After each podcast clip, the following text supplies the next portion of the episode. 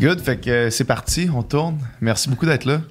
Ben, merci euh, à vous deux, à vous trois de m'avoir accueilli. C'est fin. C'est un réel, un réel plaisir, un honneur. Arrête ça, l'honneur. Euh, euh, on pourrait parler de vraiment plein d'affaires, mais je veux qu'on commence par. Je, je lisais que tu avais fait le conservatoire d'art euh, d'art dramatique. Comment est-ce que quelqu'un qui fait le conservatoire d'art dramatique devient éventuellement PDG d'Hydro-Québec dans sa carrière? C'est quoi cette trajectoire-là? On parlait juste avant de, de rentrer en ondes qu'il n'y a pas vraiment de, de trajectoire prédéfinie. J'aimerais mieux comprendre. Ouais, il n'y a pas grand-chose à comprendre, Charles. en fait, moi, euh, tu sais, quand les gens me disent c'était quoi ton plan de carrière, un, il n'y en avait pas. Puis deux, moi, l'école, ça a été très difficile tout du long. J'étais pas bonne à l'école. J'étais pas bien à l'école. Qu'est-ce qui était, euh, qu'est-ce qui était restrictif? Ben, l'école, le, cri- le critère de succès de l'école, c'est des notes. Fait que c'est quelqu'un d'autre qui a établi le critère de ton succès. Fait que, dans le fond, on est tous guéris toute notre vie à être le meilleur, d'avoir la meilleure note, la meilleure note de ta classe, la meilleure note de l'école, la meilleure. C'est comme ça qu'on définit, il est bon ou elle est bonne. Fait que moi, j'étais pas, j'étais pas dans cette mouvance-là. J'apprenais pas comme ça. Fait qu'au lieu d'être la meilleure, je décidais d'être unique. tu sais. fait que c'est plus facile. c'est plus facile. Puis, euh, fait que le primaire, le primaire c'était le fun parce que euh, c'était, on est jeune, on s'amuse. Puis, Ouais. fait que ça, c'était, chouette. Le secondaire, ça a été une tristesse euh, infinie parce que je me suis ramassée dans un couvent de salle. Là, j'ai 58 ans, les gars. là. Je- je- On n'est pas pantoute à la même place. là. Fait que j'ai fait 5 ans dans un couvent, juste des filles. Je trouvais ça plate à mort. Parce que moi, jeune, je jouais avec des gars. C'était, c'était à Lévis? C'est à Lévis, le couvent de Lévis.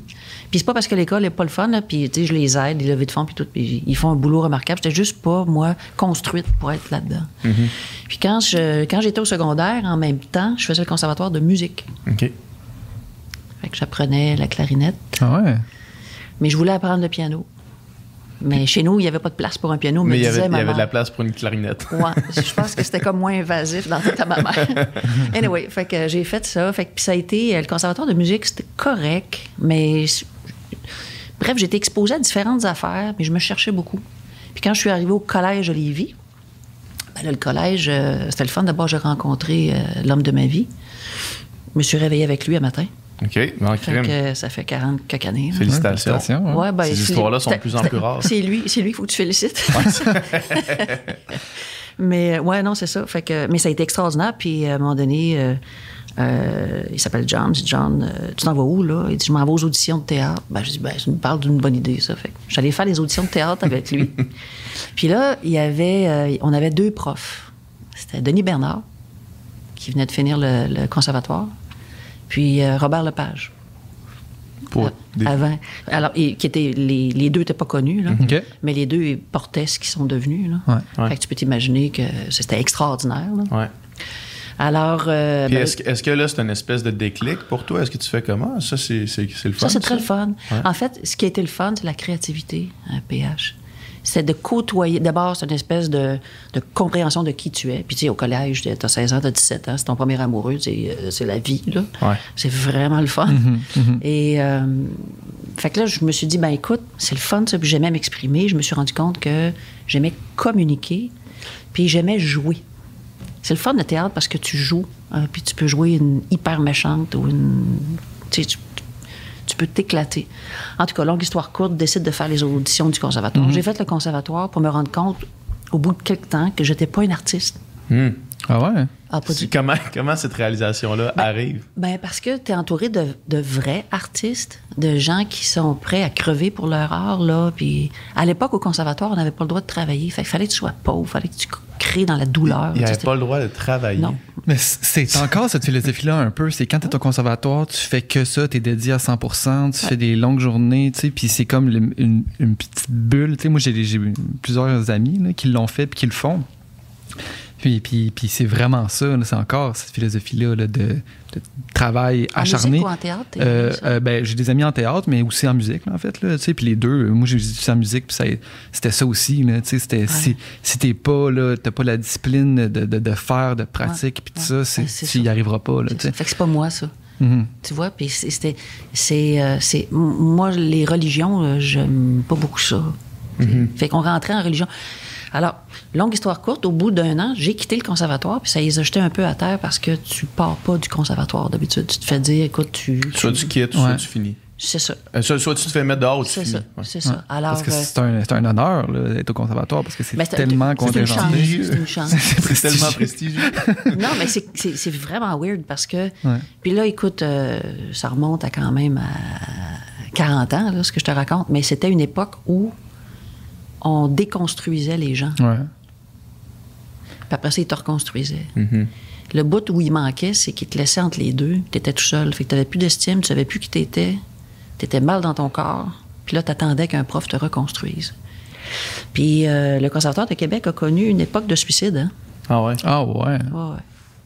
Alors, je dis pas que c'est à cause du conservatoire, mais il reste que. ah, fait que il y, a, il y a- il y a une jeune femme qui était dans la deuxième année du conservatoire, puis euh, a décidé de s'enlever la vie, puis je savais qu'elle était dans cette période-là, puis moi, je me dis, bon, il n'y a pas personne qui va me tirer à terre. là. Ben, Mais, mais c'est surtout que j'étais pas une artiste, mais j'aimais côtoyer les artistes. Puis D'ailleurs, aujourd'hui, j'ai des amis artistes, puis chez moi. euh, quand on a le droit de se recevoir le samedi soir, il n'y a pas beaucoup de gens d'affaires, puis il y a plus, Ouais. il y a plus d'agriculteurs ou il y a plus de, de, de gens qui font plein d'autres choses que de la business. Puis j'ai- j'ai j'ai quelques amis comédiens. là.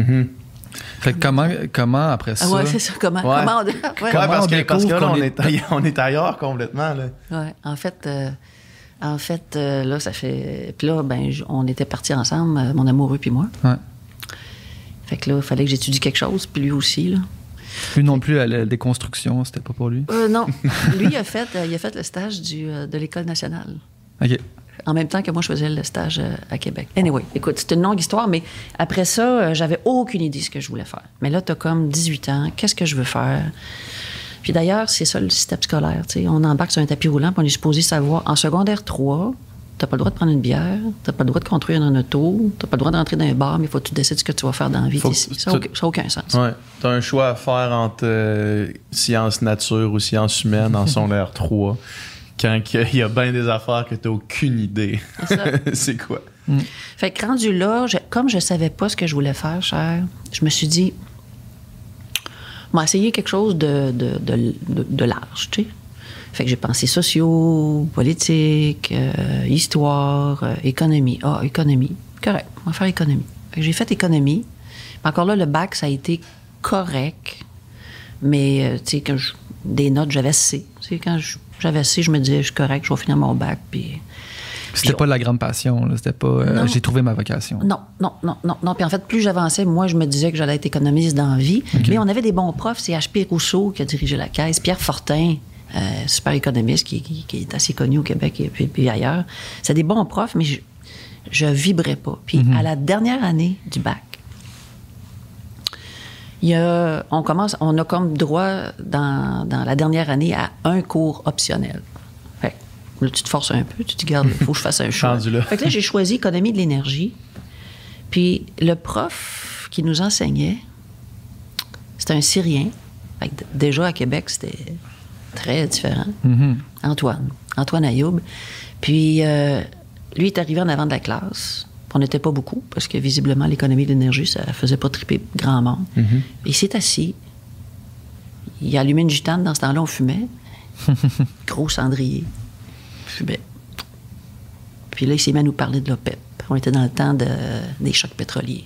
C'est qui l'OPEP? Les grandes compagnies de pétrole, les Exxon, les BP, les Shell. Pourquoi? Il avait été créé. Puis là, les pays, les, les, les rois.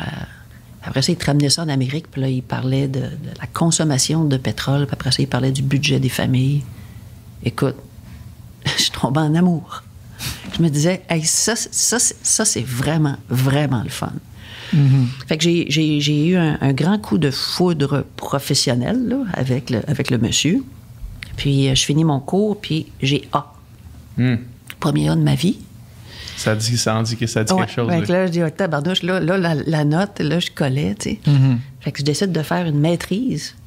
Fait que- mais je ne suis pas accepté à maîtrise parce que Ouais, j'ai- eu C tout le long. Fait qu'ils me disent, euh, Madame Brochu, vous pouvez pas. euh, non. Mais je dis, comment ça? Comment, ça n'a pas de bon sens. Je viens de trouver quelque chose, je veux l'étudier. Fait que Là, j'ai fait un deal avec le, le, le- le- le type qui était responsable du programme. Je dis, écoute, admettez-moi, je vais prendre cinq cours, puis si j'ai pas A dans mes cinq cours, vous me mettrez dehors.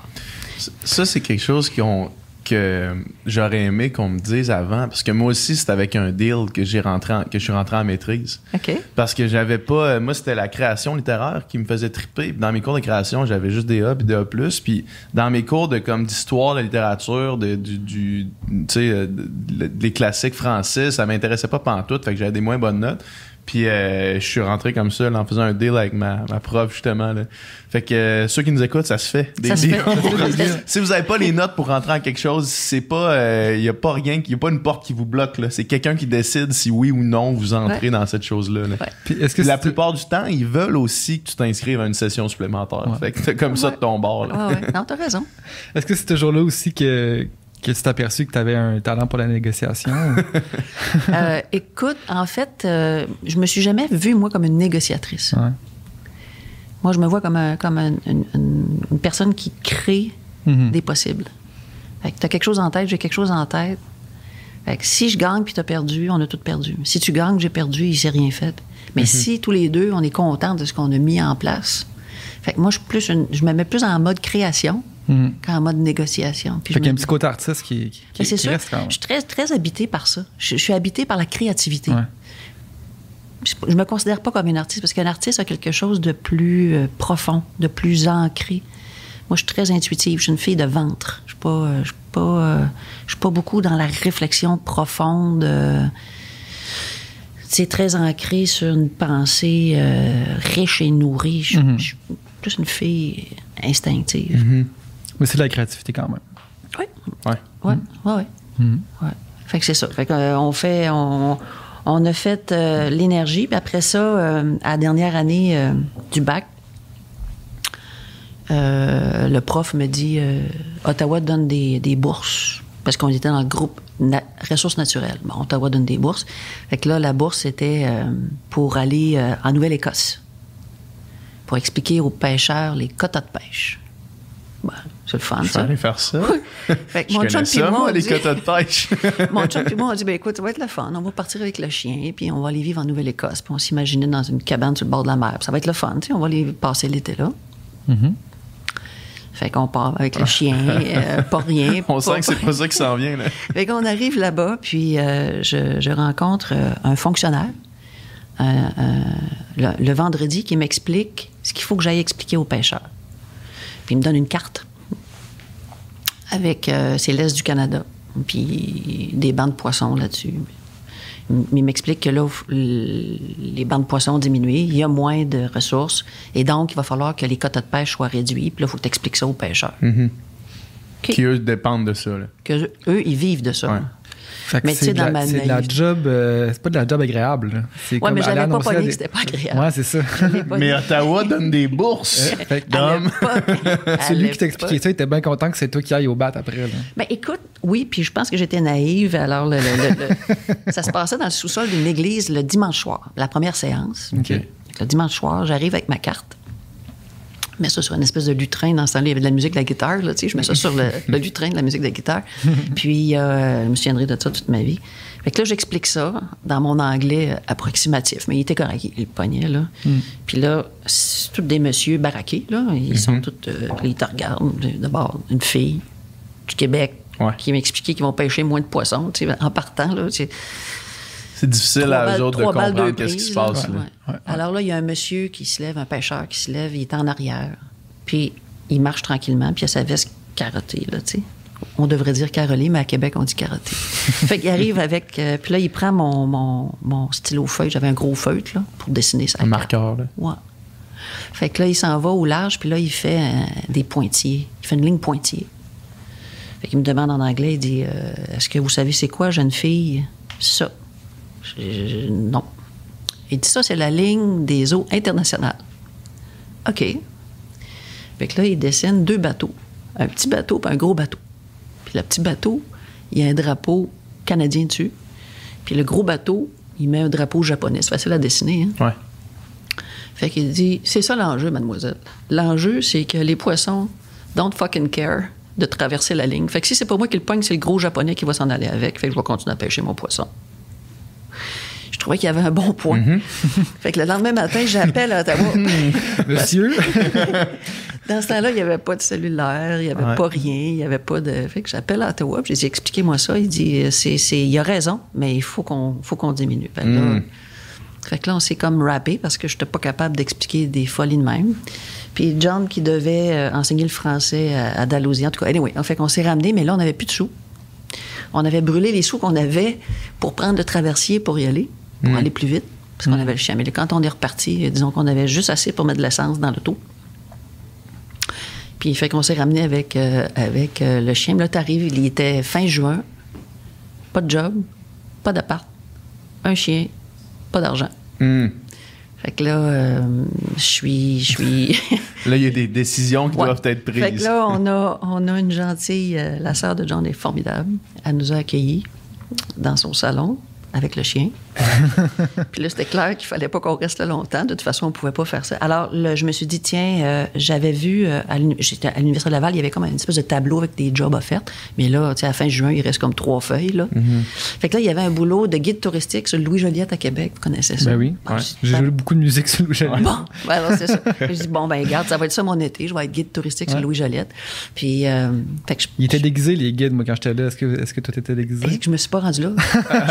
Mais check belle affaire. On était à Saint-Romuald. Sa Ouais. sœur, la- ma belle-sœur, vi- vivait à Saint-Romuald. Fait que je, je prends, je prends le pont. Puis là, j'étais un peu à l'avance. En fait, j'étais pas mal à l'avance. Puis je regarde à gauche, puis c'est écrit S'occupe, s'occupe, s'occupe. Puis j'avais vu ça à l'université. Puis c'est Antoine qui m'avait parlé de ça. ça, ça- C'était une petite société d'État qui s'appelait euh, la Société québécoise d'initiative pétrolière. À l'époque, le gouvernement voulait savoir si le Québec avait du pétrole. Je il avait mis ça en place pour voir si on en avait. Ouais, ouais. C'était, dans les années 70 que ça avait commencé, puis on fait de l'exploration. Anyway. Alors, euh, je dis, tiens, j'ai du temps. Je vais aller là. Je vais aller voir, d'un coup. Puis je suis arrivée là, puis je, Je vais aller dans un bureau Ouais. que je connais personne, Non. voir. voir. Juste voir. voir. Puis je suis arrivée là, puis il y avait une, il y avait une dame qui était là, dit Qu'est-ce que je peux faire pour vous? Je dis J'aimerais savoir la personne qui, qui engage le monde. Tu sais. Elle dit Avez-vous un rendez-vous? Je dis Non, j'ai pas de rendez-vous. Puis sur le champ, le gars qui s'occupe des ressources humaines sort du bureau en question, puis il passe devant la réception. Fait qu'elle me dit Ah, Pierre, justement, ben, il y a une jeune femme. Là, il y avait un peu de temps. Je te fais une longue histoire courte. Il devait recevoir cette semaine-là un Français en stage, un Français économiste, puis il avait décidé de faire son service militaire. Je vous rappelle que c'était euh, il y a 40 ans. fait que euh, là, il y avait plus de stagiaires. Fait que boum, je suis rentrée là. Puis c'est comme ça que j'ai fait ma carrière dans l'énergie. Hein? Parce Ah que, ouais. ah ouais. Parce, que des pêcheurs, aïe. parce que des pêcheurs ont décidé que, que ça n'avait pas de bon sens ce que je disais. Puis parce qu'un Français a décidé de faire son service militaire. Puis parce, Parce que, tu as décidé de rentrer dans le bureau quand que personne t'avait demandé d'y aller. Ouais. Ah ouais. Fait que je me suis jamais rendue à, à l'entrevue euh, de, de, Du Louis Joliette. Joliette. J'ai parlé un peu avec le gars. Il m'a T'as pas présenté. hésité pendant un instant, Louis Joliette? Non, ben, en fait, je ne savais pas si j'avais un job, mais j'avais un bon feeling. Ouais. Puis il m'a dit, écoute, je vais parler avec une couple de personnes, puis euh, je te rappelle en fin euh, de journée. Fait je me suis dit, on était allé au CLAP, on avait été au cinéma. Puis je dis, on va brûler le dernier, les derniers sous qu'on a, on va aller se faire un film au CLAP. On est retourné à la maison, puis il m'a appelé, puis il m'a dit, t'as une 40 ans? jeune. Pas en tout. J'étais tellement. J'étais tellement. euh, Écoute, je Ah. m'en souviens pas, c'est une bonne question, mais je pense que si je me forçais un peu, je le retrouverais. Je vais y réfléchir. Mais c'est ça. C'est extraordinaire comme histoire, ça. Ouais. Serendipity. Hein? Serendipity. En anglais, ça, je ne sais pas si ça se dit en français. Serendipity, c'est trouver quelque chose que tu cherches pas. OK. Ah ouais, ouais, ouais. Ouais. Mais écoute, c'est c'est parce que les, quand, quand c'est dur de, dur de penser qu'il y a des fois euh, les choses. euh, je- moi, je crois pas au destin tant que ça, mais c'est dur de penser que des fois les choses s'alignent pas au- comme ça, tu sais. Il me semble que, il me semble que il y a tellement d'a- d'a- d'affaires qui mènent vers un moment comme celui-là, puis jusqu'à une carrière complète, tu sais, c'est des petits détails, là. Mais en même temps, j'imagine que c'est toi qui crée un peu la, crée un peu la chance. Ben, moi, pas je- la chance, mais le. Ben, la chance, c'est la conjonction de l'opportunité puis de la préparation. Ouais. Ça fait du sens, c'est dit comme ça. Non, dit mais comme ça, ça. c'est bon. Non, mais il y a une opportunité puis tu es prête. Ouais. Tu peux être prête, l'opportunité vient pas. L'opportunité peut venir puis tu n'es pas prête. Puis Ouais. dans, le, dans la grande, grande majorité des cas, la préparation, c'est juste l'ouverture puis la curiosité. Ouais. Puis, tu sais, moi, je, moi je, je- je suis portée par une conviction, là. C'est qu'on est, on est, euh, on est fait puis on est construit de mille vies. On, on- on pourrait faire mille affaires dans notre vie, Mhm. mais on a une série de choix qui nous amènent dans un, dans un dessin donné. Fait que, mettons que tu as 90 ans, puis que tu te retournes devant le mur de ta vie, puis de toutes les décisions que tu as prises. Bon, alors à 12 ans, j'ai pris cette décision-là. J'ai décidé de faire du hockey puis de pas faire du soccer. J'ai fait du hockey, j'ai rencontré quelqu'un. Alors, chaque Y de tes décisions de toute ta vie t'amène dans un coin, mais tu aurais très bien pu te ramasser dans un autre Ouais. coin. Mhm. Puis quand tu as 90 ans, puis tu regardes Toutes les petites le décisions. fil de ta vie, mais que tu regardes tout ce qui aurait pu être si tu avais pris une autre décision, là, tu dis, ça aurait pu être plein d'affaires. C'est infini. Fait que c'est pour ça que quand, quand je réfléchis à ça, puis je regarde pourquoi j'étais pas bien à l'école, c'est parce que j'ai l'impression qu'on me destinait à choisir une affaire que j'allais faire tout le temps. Mhm. Puis moi, j'étais pas, euh, j'étais pas bien là-dedans. J'étais pas, j'étais juste pas fonctionnel. Ouais. Puis quand tu regardes le fil, tu sais, là, évidemment, t'as pas 90 ans, mais t'en as, t'en as- t'en as 58, mais quand tu regardes le fil jusqu'à présent, c'est-tu un, c'est-tu un fil donc tu regardes en arrière puis que, que, que, que une- j'imagine qu'il y a une fierté puis j'imagine que tu Il y a du bonheur, cher. Je- une fierté, une fierté. Je, compte- je suis, je suis fière de, de- des, des équipes que j'ai eu l'occasion de constituer. Ça, ça me rend vraiment fière. Ça me rend fière de construire des affaires. Puis je me dis, euh, j'ai contribué à quelque chose. Ça, je suis fière de ça. Mais je suis surtout heureuse. J'ai, j'ai, euh, puis c'est ce, c'est ce bonheur-là que j'essaie J'essaie de donner des conditions aux gens avec qui j'interagis d'être heureux dans ce qu'ils font. Mhm. Puis j'ai eu le bonheur d'avoir. Moi, j'ai eu deux patrons dans ma vie. J'ai eu mon patron chez Sokip, puis mon patron après chez, euh, chez Gaz Métropolitain quand je suis rentrée là. Puis J'ai eu deux patrons. Puis deux patrons qui étaient bien avec des jeunes, puis qui étaient très bien avec des jeunes femmes. Il n'y avait pas, il y avait pas d'enjeu. Fait que pour une fille de ma génération, c'était assez unique. Ah ouais? Fait, Fait que j'étais bien. fait que ce, ce bonheur-là que, que, t'as- que, que tu ressens aujourd'hui, il a été là tout au long, là? Où il y a eu des périodes. euh, Ah, ben, il y a des. per- Non, mais attends une minute, là. Il y a des. Je veux dire, on pas- C'est ça. Non, il y a des bouts de tough. Puis il y a des, il y a des, il y a des fois où tu as des, des coups durs, tu brailles ta vie, puis tu dis, Colin, euh, c'est tough.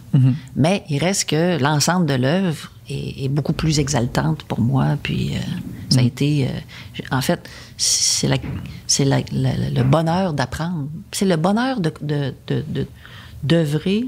C'est quelqu'un qui me disait, c'est quand même étrange, Sophie, que tu gères une société d'État.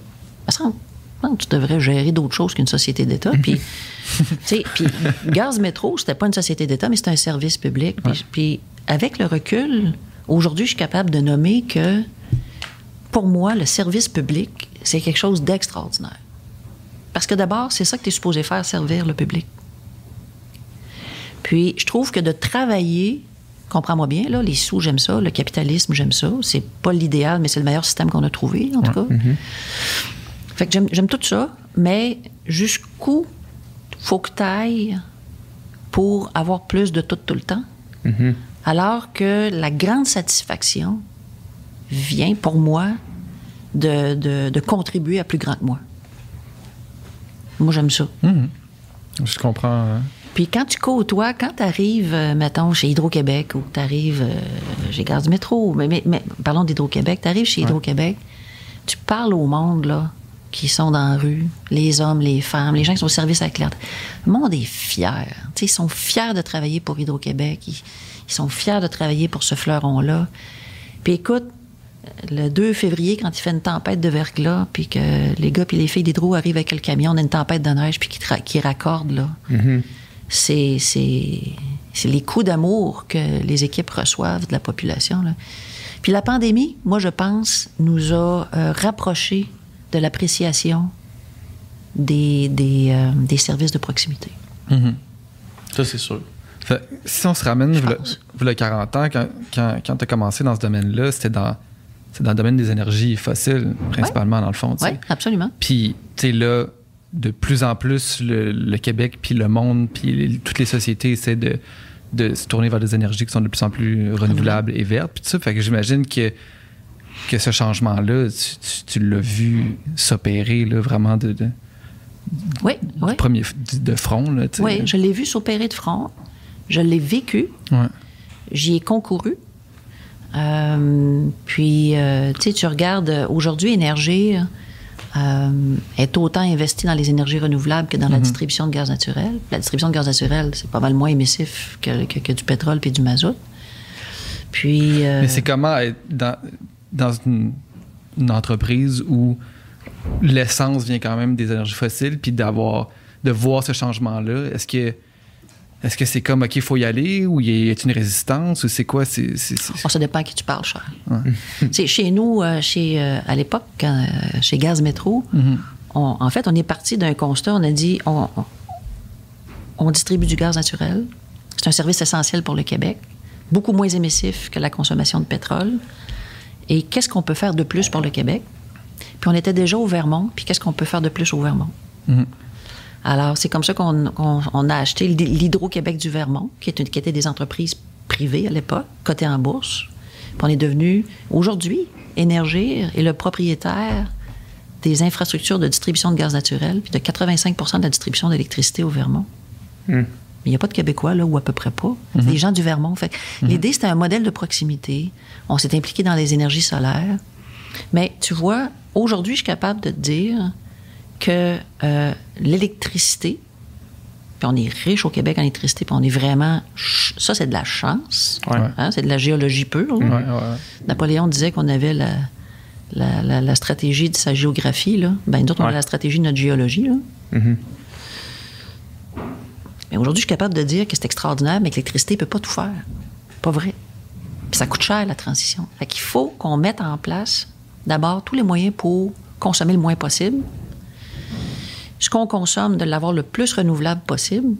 Puis ce qui reste, ben, de prendre une énergie qui est la moins émissive possible. Fait que c'est pour ça qu'on s'était tourné, nous autres, puis on avait débuté ça. Puis là, je les vois aller, puis je suis en admiration avec eux autres. Ils développent le gaz naturel renouvelable OK. avec, euh, avec des agriculteurs. Puis à Saint-Hyacinthe, il y a la plus grande, la troisième plus grande installation de biométhanisation au monde. Fait que ça, ils prennent des déchets agricoles, des déchets de lait, des déchets euh, domestiques, des déchets de restauration alimentaire. Je te fais une histoire courte, tu mets ça dans, une, dans un réservoir, stock, tu mets des bébites là-dedans, ça fait du gaz naturel, tu l'injectes dans ton réseau, puis ça fait une portion de gaz naturel vert qui est consommée au Québec. OK. Fait que c'est ça. Recréer le processus naturel, mais en très accéléré. en accéléré à partir de chez toi. Donc, cette, euh, cette, euh, ce, que je, ce que je sais, hein, je connais pas beaucoup de choses, moi, mais l'énergie, je connais assez ça. Non, l'air de connaître ça non, non, mais je suis pas une experte dans tout, vraiment pas, mais je connais assez ça pour savoir que l'intelligence énergétique, c'est d'abord l'intelligence de la consommation. Comment je vais consommer? Qu'est-ce que je vais consommer? Parce que je vais faire attention à ce que je consomme. Puis après ça, comme, comme, comme écosystème énergétique, faut que tu mettes une pléiade de moyens pour faire en sorte que tu vas réduire tes émissions de gaz à effet de serre. Il faut que tu le fasses au moindre coût possible. Parce que ça coûte cher, la transition. On n'en parle pas de ça. Il y a un coût à la transition. Puis c'est un coût qui est bien inférieur à celui qu'on paierait si on ne le faisait pas dans 5 ans ou 10 ans. Ouais. Mais il y a un coût. fait un coût que tu comprends qu'il y a un coût, là, tu dis, oh, tabarnouche, il faut, faut, euh, faut y penser comme il faut. Là. Comment on va faire ça, puis le faire au moindre coût possible? Ben, des fois, il faut que tu travailles avec d'autres formes d'énergie. Puis c'est ce qu'on a fait. Regarde bien, quand il y a eu la pandémie, tout le monde s'est rendu compte que là, on avait besoin de, de plus d'autonomie alimentaire. Les gens Ouais. ont dit, ça nous prend plus de serre. Bon, parfait. Ouais. Oui, mais l'électricité est chère. OK. Qu'est-ce qu'on peut faire pour réduire le tarif? On n'a pas rien fait de sorcier chez Hydro. Là. Les gens pensent qu'on a fait du vaudou. Là. Pas du tout. Là, là ce qu'on a fait, c'est qu'on a pris le tarif qui existait, puis on a dit aux serristes, on va le réduire. On va passer de 10, mettons, à 6 cents. Mais je vais vous demander de garder vos chaudières au mazout, puis au propane, puis au gaz naturel Pour quand on a besoin. en pointe. Ouais. Parce que la pointe, ça coûte une fortune. Fait que c'est juste ça qu'on a fait. La, la pointe, si je me rappelle de, des enseignements de Rosaire, notre professeur d'histoire, euh, son R4, c'est en hiver, mettons, dans les heures vraiment précises où est-ce que, mettons, le monde se réveille, prennent une douche d'eau chaude, puis ils font leur déjeuner. C'est exactement ça. Des moments vraiment ultra précis où est-ce que là, on fournit pas. Ouais. Mais en fait, on fournit, mais si on fournit, ça coûte cher. Ouais.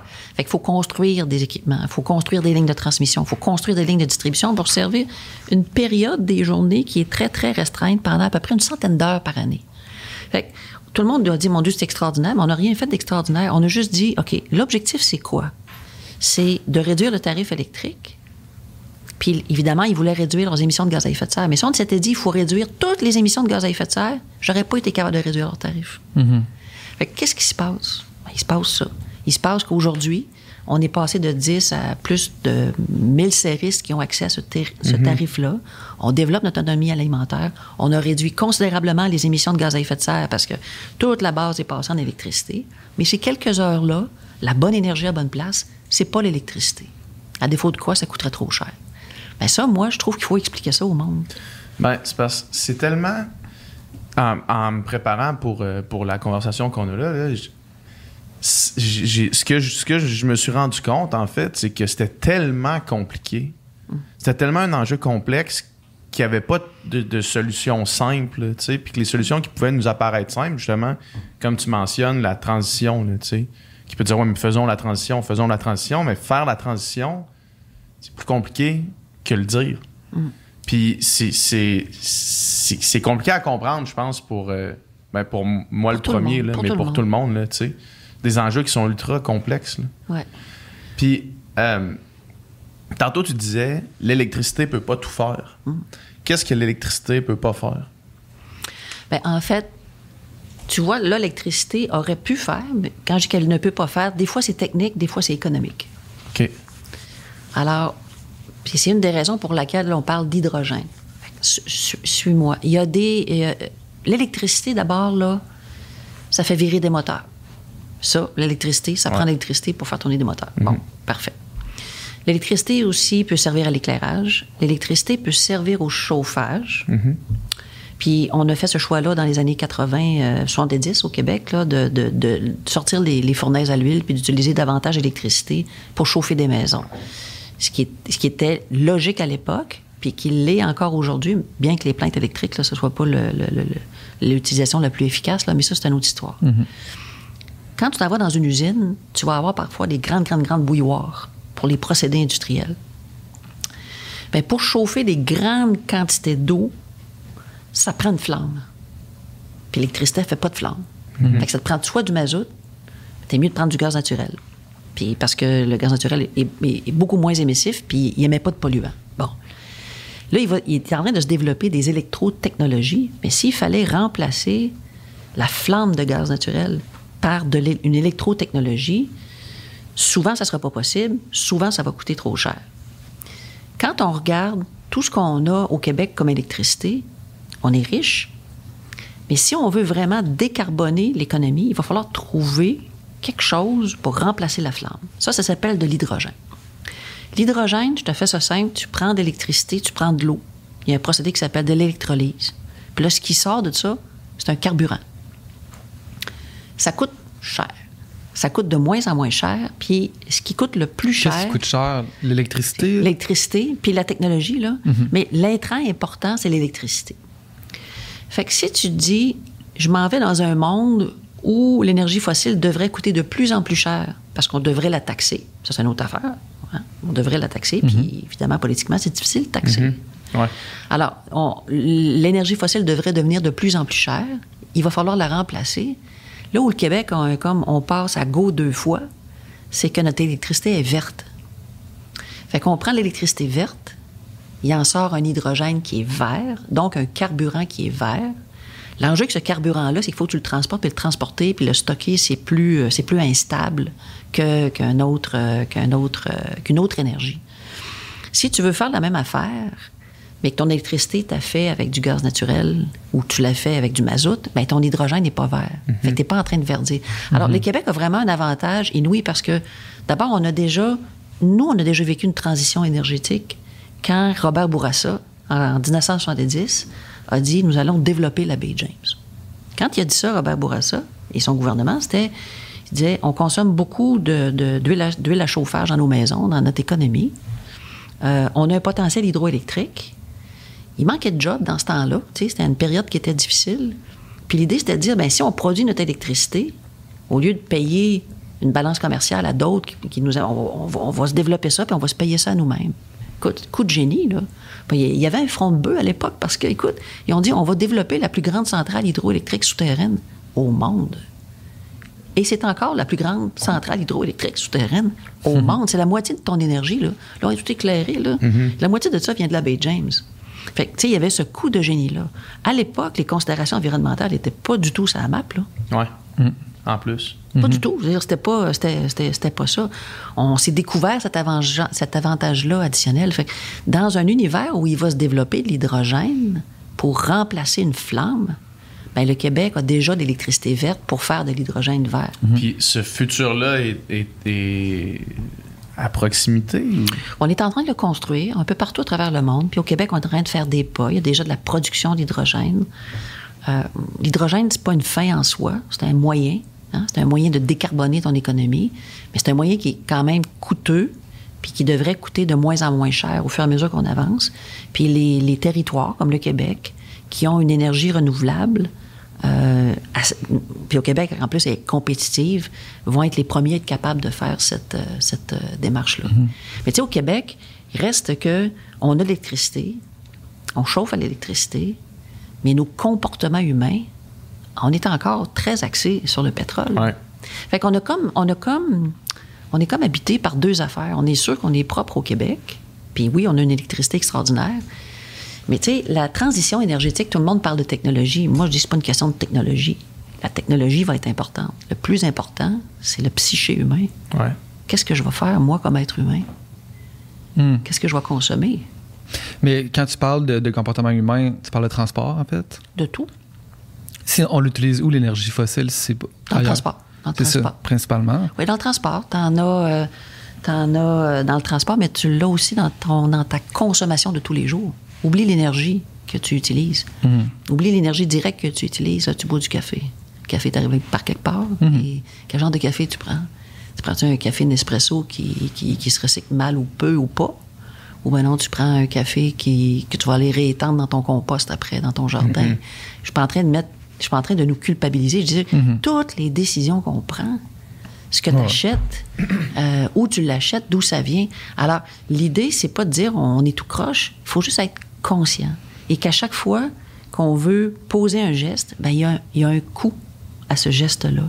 Puis après ça, c'est de dire, ben, qui va payer? Je vais vous donner un exemple très précis parce que je trouve qu'il est simple. Dans, dans le désir de décarboner la ville de Montréal, la mairesse, Mme Plante, a dit il y a quelque temps Je vais bannir, nous allons bannir les fournaises à l'huile de l'île de Montréal. Bon, tu dis 2030 ou un chiffre, là. Correct. Hein? Je veux dire, c'est pas fou. Jusqu'à maintenant, Jusqu'à maintenant, ça va. ça, c'est bon. La raison pour laquelle il y avait beaucoup de fournaises à l'huile sur l'île de Montréal, c'est qu'Hydro-Québec avait, a encore, un tarif bi-énergie qui dit quand il fait froid, quand on arrive à moins 12, si tu as une fournaise à l'huile qui embarque, moi, je vais te laisser, je vais débarquer l'électricité parce que je vais l'utiliser pour des gens qui n'ont pas d'option. Ça revient à la pointe dont je te parlais tantôt. À défaut de quoi, Hydro-Québec, il faut qu'elle fasse des investissements considérables pour être capable d'aller servir la pointe de toutes ces maisons-là qui chauffaient à l'huile quand il faisait froid, puis là, tout à coup, ils chauffent à l'électricité. Plusieurs dizaines de millions de dollars. Qui paye ça, les gars? Nous tous. Tout le monde. OK? Ouais. Fait, à Mais- Montréal, c'est le fun de dire c'est nous autres. Mais si t'en vas à Gaspé, puis tu dis à Gaspé, votre tarif électrique il est un petit peu plus élevé parce qu'à Montréal, on a décidé de décarboner nos fournaises, nos fournaises, mais qui sont encore à l'huile chez eux. Tu comprends? Alors, je dis pas que c'est bon, que c'est mauvais. C'est correct. Mais il faut juste dire, voici ce que ça coûte. Puis après ça, tu dis qui paie? Mhm. Mais ça reste une, une vision. euh, comment dire, dans, dans l'immédiat, je comprends que le gars à Gaspé, peut-être que dans l'immédiat, ça ne dérange pas, mais quand on pense vraiment, un environ, si- s'il y avait faut. un environnementaliste autour de la table, il dirait oui, mais les prochaines générations, dans 50 ans, dans 100 Absolument. ans, si on, si on il fait. faut le faire. Il faut le faire. ouais. Il faut le faire. Mais, mais qu'est-ce qu'on fait pour aider les gens de Gaspé à réduire leur consommation d'huile? Mhm. Je sais pas. c'est une bonne question. Alors, le point, le point là-dedans, c'est qu'il n'y a, pas- il y a pas de... D'abord, il ne faut pas démoniser personne. Il ne faut pas démoniser les énergies. Il faut juste se dire, OK, on va avancer. Puis si individuellement on avance, ben, collectivement, on va avancer. Puis après ça, il y a des joueurs comme Hydro-Québec, comme d'autres, qui vont dire, OK, nous autres, on va, on va faire un pas lourd, important pour faciliter telle ou telle euh, transition. Mais c'est, mais c'est pas c'est pas simple. Mhm.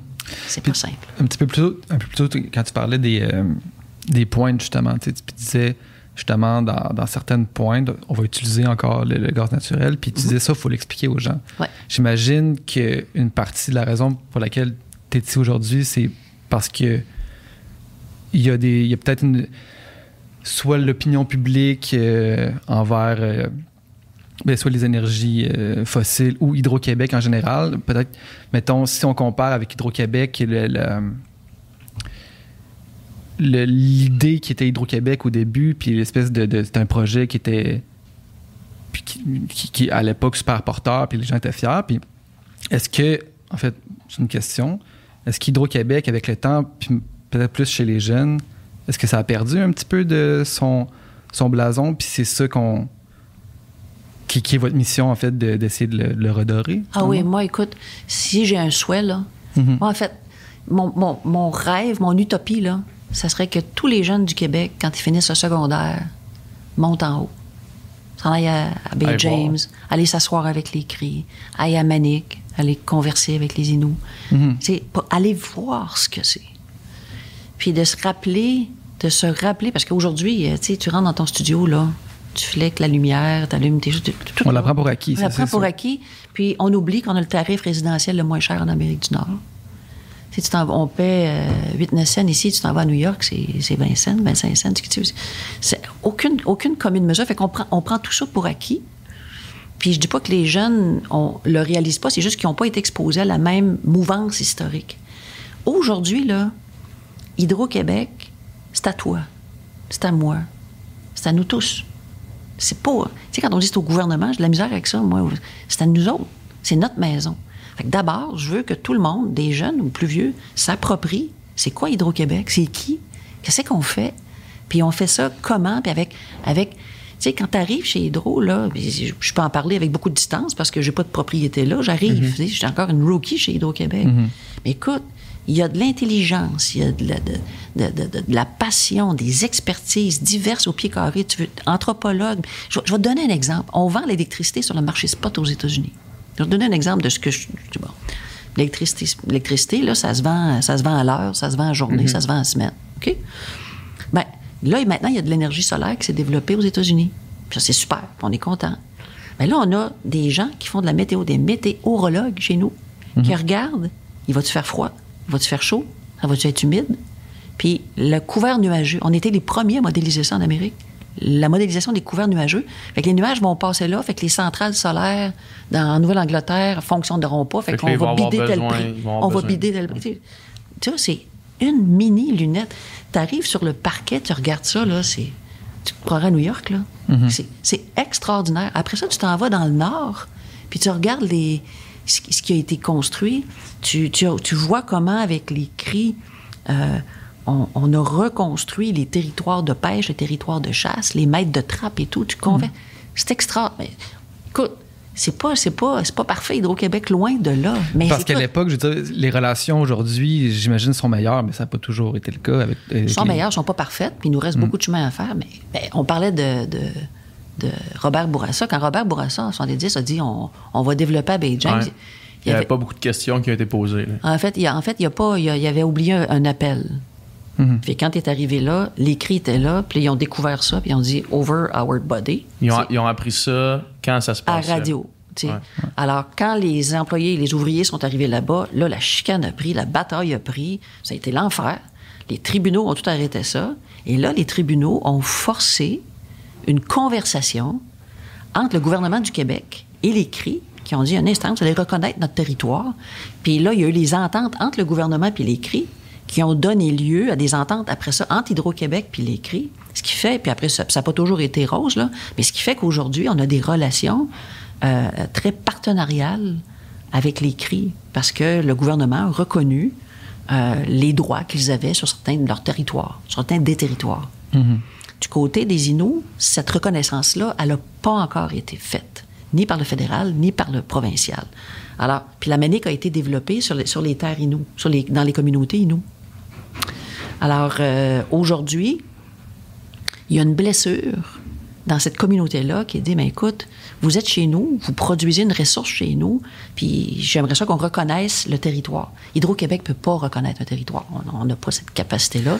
Mais- Mais, on peut faire beaucoup mieux. peut redonner à la communauté, par exemple. Oui, c'est ce qu'on fait. Fait que là, ce qu'on a, ce qu'on a, un de, un de mes grands bonheurs récents, là, en arrivant chez Hydro, c'est d'avoir remis sur la table à dessin, puis finalement convenu d'une entente avec euh, les communautés et nous pour un projet éolien qui s'appelle APUIT, A-P-U-I-A-T. Le A se prononce pas. Le projet APUIT, qui est un projet éolien que les Inuits ont, ont rêvé, pensé, développé pour installer chez eux. Puis Hydro-Québec, la grande Hydro-Québec, va être la cliente des communautés Inuits. Ben, moi, je trouve ça formidable. Formidable. Est-ce que c'est ça le futur d'Hydro-Québec, plus l'éolien puis le solaire, plutôt que, que l'hy- que l'hydroélectricité euh, comme telle? Ben, regarde, c'est c'est pas une question de plutôt que, c'est les deux ensemble. Puis je t'explique. Parce que de l'éolien puis du solaire, l'éolien surtout, là, le coût a beaucoup diminué, fait que le, le coût est rendu très concurrentiel. Mais ce sont des énergies qu'on appelle intermittentes. Ils Ils vendent. vendent pas tout le temps. Quand ils vendent pas, t'as pas l'énergie. Quand ils C'est fait pas, pas, ça- stockable, ces énergies-là? ben, c'est stockable, oui, mais le stockage, c'est les réservoirs hydroélectriques. OK. Tu comprends?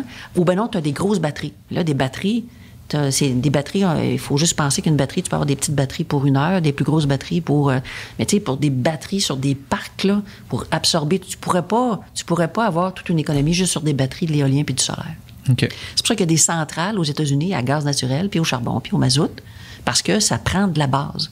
Hydro-Québec, nos réservoirs, là, les vôtres, les miens, les, euh, ceux qui nous écoutent, C'est la base constante. c'est la base constante qui est là, puis qui remonte, avec- qui monte puis qui baisse avec l'hydroélectricité.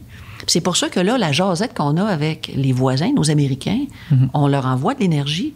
Mais là, ce qu'on leur dit, c'est, écoutez, développez votre énergie éolienne, votre énergie solaire, votre énergie renouvelable à vous pour vous verdir. Puis quand il ne ventera pas puis qu'il ne fera pas soleil, bien là, on va vous en, on va vous en vendre de l'énergie aussi. Fait c'est ce qu'on appelle la batterie du nord-est américain. Fait que c'est pour ça que on- notre cerveau est fait, on, on- on est bien quand on simplifie les affaires. Mais l'énergie, là, c'est pas simple, OK? Puis c'est pas pour, euh, c'est pas euh, parce qu'il faut être intelligent pour comprendre, c'est juste qu'il faut comprendre que faut mettre une pléiade de moyens pour arriver à ça. Puis dans, dans euh, ces moyens-là, j'imagine que euh, la. J'ai oublié le terme, là, mais le- la. Ben, pas la conservation de l'énergie, mais la. L'efficacité. L'efficacité énergétique, j'imagine que ça fait partie de cette pléiade de moyens-là. là. C'est le plus important. D'être capable individuellement d'être. Ben, individuellement et collectivement, d'être plus efficace avec notre, notre, notre énergie, dans le Ouais, fond. là. plus sobre. Mais toi, Ouais. tu penses que ça passe principalement par le changement de mentalité plus que par l'innovation? Les deux. Ça vient les deux. C'est parce que souvent, l'innovation, euh, en fait, Parce que, tu sais, les gens, s'ils ont un bulbe, tu sais, maintenant, maintenant, on a des bulbes qui consomment bien moins d'énergie. Je veux Ouais. dire, si j'ai le choix entre les deux, c'est clair que je vais prendre ça. Si, Oui, j'ai, tu parlais des plaintes électriques, tu sais, si, on a, si j'ai un moyen plus efficace de chauffer ma, ma maison, je vais le prendre, tu sais. Oui, c'est ça. Ben, peut-être toi. Alors, nous, on a euh, d'abord l'efficacité énergétique, là, euh, c'est un truc personnellement en quoi je crois depuis longtemps. Puis Hydro-Québec y croit depuis longtemps. Puis à, à- à l'époque, là, euh, euh, on, on était, on était chez Gaz Métro, quand on a lancé le programme d'efficacité énergétique, on était les premiers en Amérique du Nord en distribution gazière à lancer ça. Puis les gens disaient, vous êtes fous, vous êtes en train de vous tirer dans le pied. Puis, mais quand je reviens à ma notion de service public, je te jasais tantôt, c'est le boulot, c'est de raccorder le plus de clients possible, puis après ça, de les aider à consommer le moins possible de ce qu'on leur vend. Puis Hydro-Québec, quand tu mets ça à, à l'infini, si on veut décarboner, puis amener vers l'électricité des charges qui aujourd'hui sont servies avec des énergies fossiles, puis, ben, si on continue de consommer beaucoup, chacun de nous, on ne sera pas capable d'en prendre, ou si on les prend, là, les tarifs vont aller euh, through the roof. Ils, vont atteindre des sommets. Fait que si tu veux garder tes tarifs concurrentiels pour pas euh, abîmer ton économie, pour t'assurer que tu restes euh, avec des coûts qui ont de l'allure pour le monde, là, qui chauffent leur maison et tout, ben, il faut que chacun de nous, on consomme le moins possible. Puis, regarde, depuis 2000, euh, 2000 entre 2004 puis 2020, les mesures d'efficacité énergétique qu'on a mis en place, puis que tous les Québécois ont dégagé, c'est 10 TWh. Bon, 10 TWh, c'est quoi? C'est l'équivalent du contrat qu'on a signé avec le Massachusetts Ça, c'est- depuis 2004. entre 2004 puis 2020. C'est- Puis là, quand on regarde devant nous autres, là, on va doubler nos mesures dans les prochaines années. C'est des centaines de millions qu'on va mettre là-dedans parce que ça nous coûte les mesures qu'on met pour t'aider. Là. Tu, veux changer quelque chose, je vais t'aider, je vais te subventionner. Ça, ça va nous coûter 3 cents du kilowattheure. Mais si je ne mettais pas le 3 cents du kilowattheure, il faudrait bâtir, acheter des éoliennes. Puis à un moment donné, ça déclenche des lignes électriques, puis tout le kit. Fait que 3 cents du kilowattheure, c'est ce que je vais te donner pour euh, euh, isoler ta maison. Puis ça, c'est avec le gouvernement. Quand je dis je, là, on, on parle de l'écosystème, ça n'a rien à voir avec moi. là. Ouais. L'écosystème va te te- t'aider à t'équiper, à, à avoir des équipements plus efficaces.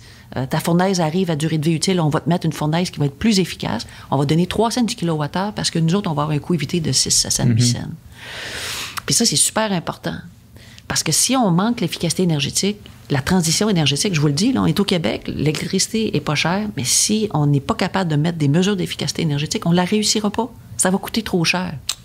Puis la consommation, es-tu en croissance constante? En la consommation d'électricité? En fait, la ou consommation... d'énergie, en fait? Ben, la consommation d'énergie fébrile à peu près à 1-2% si tu regardes 1-2 par année. Là. Mais là, ce qui s'en vient, c'est la transition énergétique. Ouais. Fait que cette transition-là, elle, elle, elle fait en sorte qu'il y a des créneaux qui vont consommer qui ne consommaient pas l'électricité pour les voitures, par exemple. Fait que c'est une nouvelle demande. Fait que c'est pour ça que on a tout ce qu'il faut au Québec, mais il faut comprendre qu'il va falloir qu'on priorise. Puis, puis pour moi, la mesure, c'est combien ça coûte la tonne de gaz à effet de serre évitée. Ça, c'est une mesure. Si je déploie une mesure, ça coûte 100 pièces à tonne de gaz à effet. Bon, ça. S'il y en a une autre qui coûte 500, ben je vais en, je vais en faire un paquet qui va me coûter 100 avant de faire celle à 500. Mais peut-être que celle à 500 est très politiquement euh, attrayante. Par exemple, les subventions aux véhicules électriques, là, c'est pas, c'est, ça coûte cher la tonne de gaz à effet de serre évitée. Mais tout le monde en veut. Puis tout le monde aime ça. Puis Ouais. c'est facile à expliquer. Mais ce qu'on a besoin de faire, plus que des véhicules, c'est des transports sais, Puis les que le, électrifier. le véhicule, quand il soit électrique, il y a une, il y a une empreinte écologique, juste le fait de, de, de l'acheter puis Ouais. de l'avoir construit, tandis que le transport en commun. Puis tu sais, c'est facile parce que là, ici, on est à Montréal, puis c'est cute notre affaire, là. Ouais. Puis des transports en commun, on en a, là. Ouais. Mais fais juste traverser le pont, là, puis explique à, à- à un couple, là, qui ont deux enfants, que là, ils ne devraient pas avoir de véhicule, puis ils devraient aller travailler, puis aller walker, puis aller porter euh, euh, les enfants à leur cours, puis tout ça, puis de faire ça en autobus. C'est une impossibilité absolue, là. Ouais, c'est ça. On ne l'a pas. Il ne l'a pas. Alors, on ne les démonisera pas. Puis quand tu regardes, tu te promènes partout, on- il y a deux véhicules par maison. Pourquoi? Ben, c'est intéressant, ça. Pourquoi il y a deux véhicules par maison? L'autonomie des, des parents individuellement. Ben, en fait, regarde bien. Moi, j'ai une théorie. Puis la théorie, c'est la suivante. Il y a des années, le gouvernement a fait quelque chose d'extraordinaire. Ils ont dit, on va mettre en place un système de garderie au Québec. Puis ça, ça va permettre aux femmes d'aller sur le marché du travail, d'aller se développer, puis d'aller au bout de leur ambition professionnelle. Tout le monde a applaudi ça. C'est extraordinaire. Puis d'ailleurs, le Québec aujourd'hui, quand tu regardes le reste du Canada, c'est ça que le gouvernement Trudeau est en train de faire, un système de garderie. Fait que, très, fait que les femmes ont commencé à travailler. Merveilleux. Puis après ça, les, euh, les, euh, les entreprises ont dit maintenant, on va faire la conciliation travail-famille. Fait qu'on va vous donner des horaires variables. Ben oui, c'est parfait. En donnant des horaires variables, là, qu'est-ce qui se passe? C'est un couple, mettons un couple de deux femmes, de deux gars ou d'un gars, une femme, peu importe, un couple, là, le matin, il va aller porter les enfants à garderie, puis c'est la femme qui va les chercher le soir. Ils ne seront pas sur le même horaire, fait qu'ils ont deux autos. Alors, est-ce que. Ah, parce que sinon, ça devient un enjeu logistique qu'il faut Ouais. que tu rajoutes à ta, Ouais. à ta vie. Là. C'est impossible. Ouais. C'est impossible. Alors, là, on est à Montréal, puis ça nous apparaît évident, mais au lac Saint-Jean, dans le bas du fleuve, tu sais, il n'y en a pas de. Ben non, mais on fait juste, on fait juste euh, à, à- à Québec. Là, tu sais. Québec Ouais. est, qui, est le- qui est une grosse ville aussi. Là, tu sais. Ouais. Québec, t'imagines Québec sans voiture, c'est impossible. Mais le problème, par contre, tu sais, je veux dire, le, le gars euh, en région ou le, le- le- le- le fermier qui a un pick-up, je veux dire, je comprends qu'il a besoin d'un pick-up, là, puis je suis pas en train de dire qu'il devrait pas avoir un pick-up, mais par exemple, quand, mettons, à Québec, on, on essaie de développer des projets de transport en commun comme le tramway, puis qu'il y a une résistance, je me dis, il y, a, il y a quelque chose aussi, il y a de l'éducation à faire, parce que clairement, il y a des gens qui, à un moment donné, les habitudes sont des habitudes parce qu'ils sont des habitudes, là, puis pas parce que...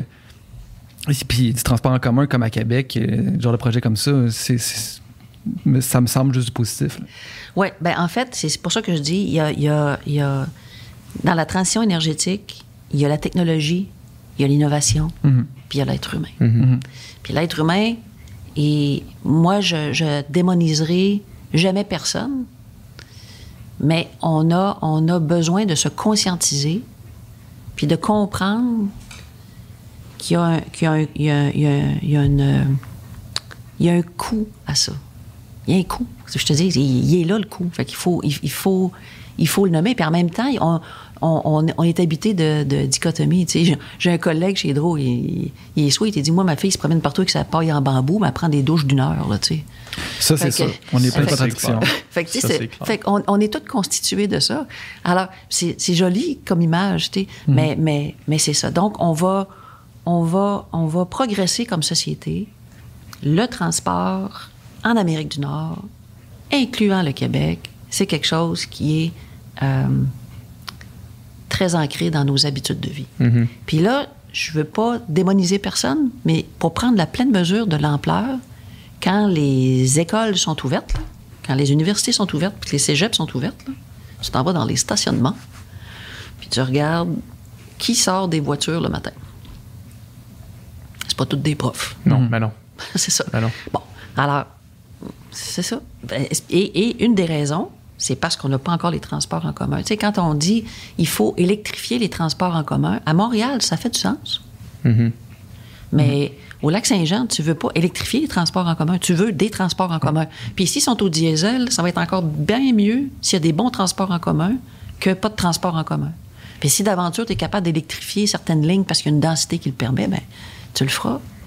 Un, un projet de, de bus électrique euh, à Chicoutimi, c'est pas, c'est pas viable? Ben, faut, ça se peut faut, pas? faut être de la densité. Puis regarde, je vais te parler des. On, on- on- Ben, je- je, je continue peut-être. là. Ouais. C'est assez gros quand même. mais je vais vous donner un exemple à Montréal. Montréal, OK? Parce qu'on a pris l'orientation à Montréal, puis c'est bien correct, d'électrifier nos transports. Hein? On va électrifier les transports. Très bien. Transports euh, en commun.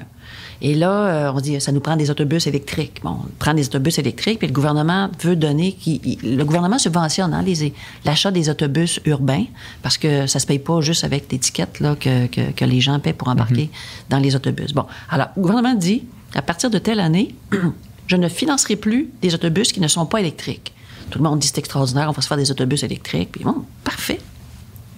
Ça change un peu la vie des autobus électriques, ben, parce que là, il faut que tu les recharges. Ouais. Alors, pendant, pendant longtemps, jusqu'à il y a quelques mois, le modèle d'alimentation des autobus électriques à Montréal, c'était le biberonnage. Le biberonnage, comme biberon. Alors, l'autobus avance, puis à, à cer- à certaines cadences, à certaines stations, il arrête un petit peu plus longtemps pour recharger. Puis il continue. Je ne rentrerai pas dans le détail parce que je ne le comprends pas, mais on a réalisé, les gens qui travaillent là-dedans ont réalisé que ça ne marchait pas. Et donc, il fallait revenir au modèle où on charge les autobus la nuit dans les garages. Bon. Puis là, on se dit, on va mettre des bornes hyper intelligentes. Fait que l'autobus B40 qui arrive, la borne va reconnaître que c'est la B40. Il va voir qu'il reste 12% de charge, puis qu'il s'en va dans un trajet X demain, puis que j'ai pas besoin de le recharger au complet parce qu'il va revenir, puis il va avoir de l'entretien. On va avoir la borne qui va faire ça. Bon, c'est correct. Des petits coups, c'est correct. Mais là, les gens se rendent compte de quelque chose d'assez fondamental. Il n'y a pas de garage à Montréal qui est capable de gérer ça. Il faut construire des nouveaux garages. Ben, des nouveaux garages, là, c'est des centaines de millions. Là, tout le monde dit, OK, qui bâtit les garages? Qui paye les garages? Ça coûte combien les garages? C'est, est-ce que c'est le ticket de, de transport en commun qui va monter? À 3,25. là. Est-ce que ça devrait être le gouvernement qui paye pour ça? Est-ce que ça devrait être des taxes? Est-ce que. Alors, mon point, c'est pas de dire qu'il faut pas électrifier. C'est qu'il faut qu'on soit humble, collectivement, puis de dire on va essayer des affaires, on va avancer, il va avoir un coût, il va falloir qu'on le sache, puis on pourra pas tout faire en même temps, il va falloir qu'on priorise. Fait que c'est pas simple. C'est, c'est fou, hein, parce que tu te dis, mais il y a rien, il y a rien de simple. Non, ce que ça. je comprends, c'est que ta vie, finalement, c'est un casse-tête entre toutes ces variables-là. Ben, en fait, non, c'est un bonheur parce qu'intellectuellement, c'est fascinant. Mhm. Puis c'est pas moi qui fais les autobus, c'est pas moi qui fais le chargement. Mais je, je- no- notre rôle à nous, Hydro-Québec, c'est d'être un catalyseur de possible. C'est ça, que- c'est ça comme ça. Et Alors, c'est- que, que veulent les gens, puis que peut-on faire pour aider ce rêve-là? Puis pour aider, il faut savoir de quoi on parle. Il faut calculer. Puis moi, je crois aux chiffres.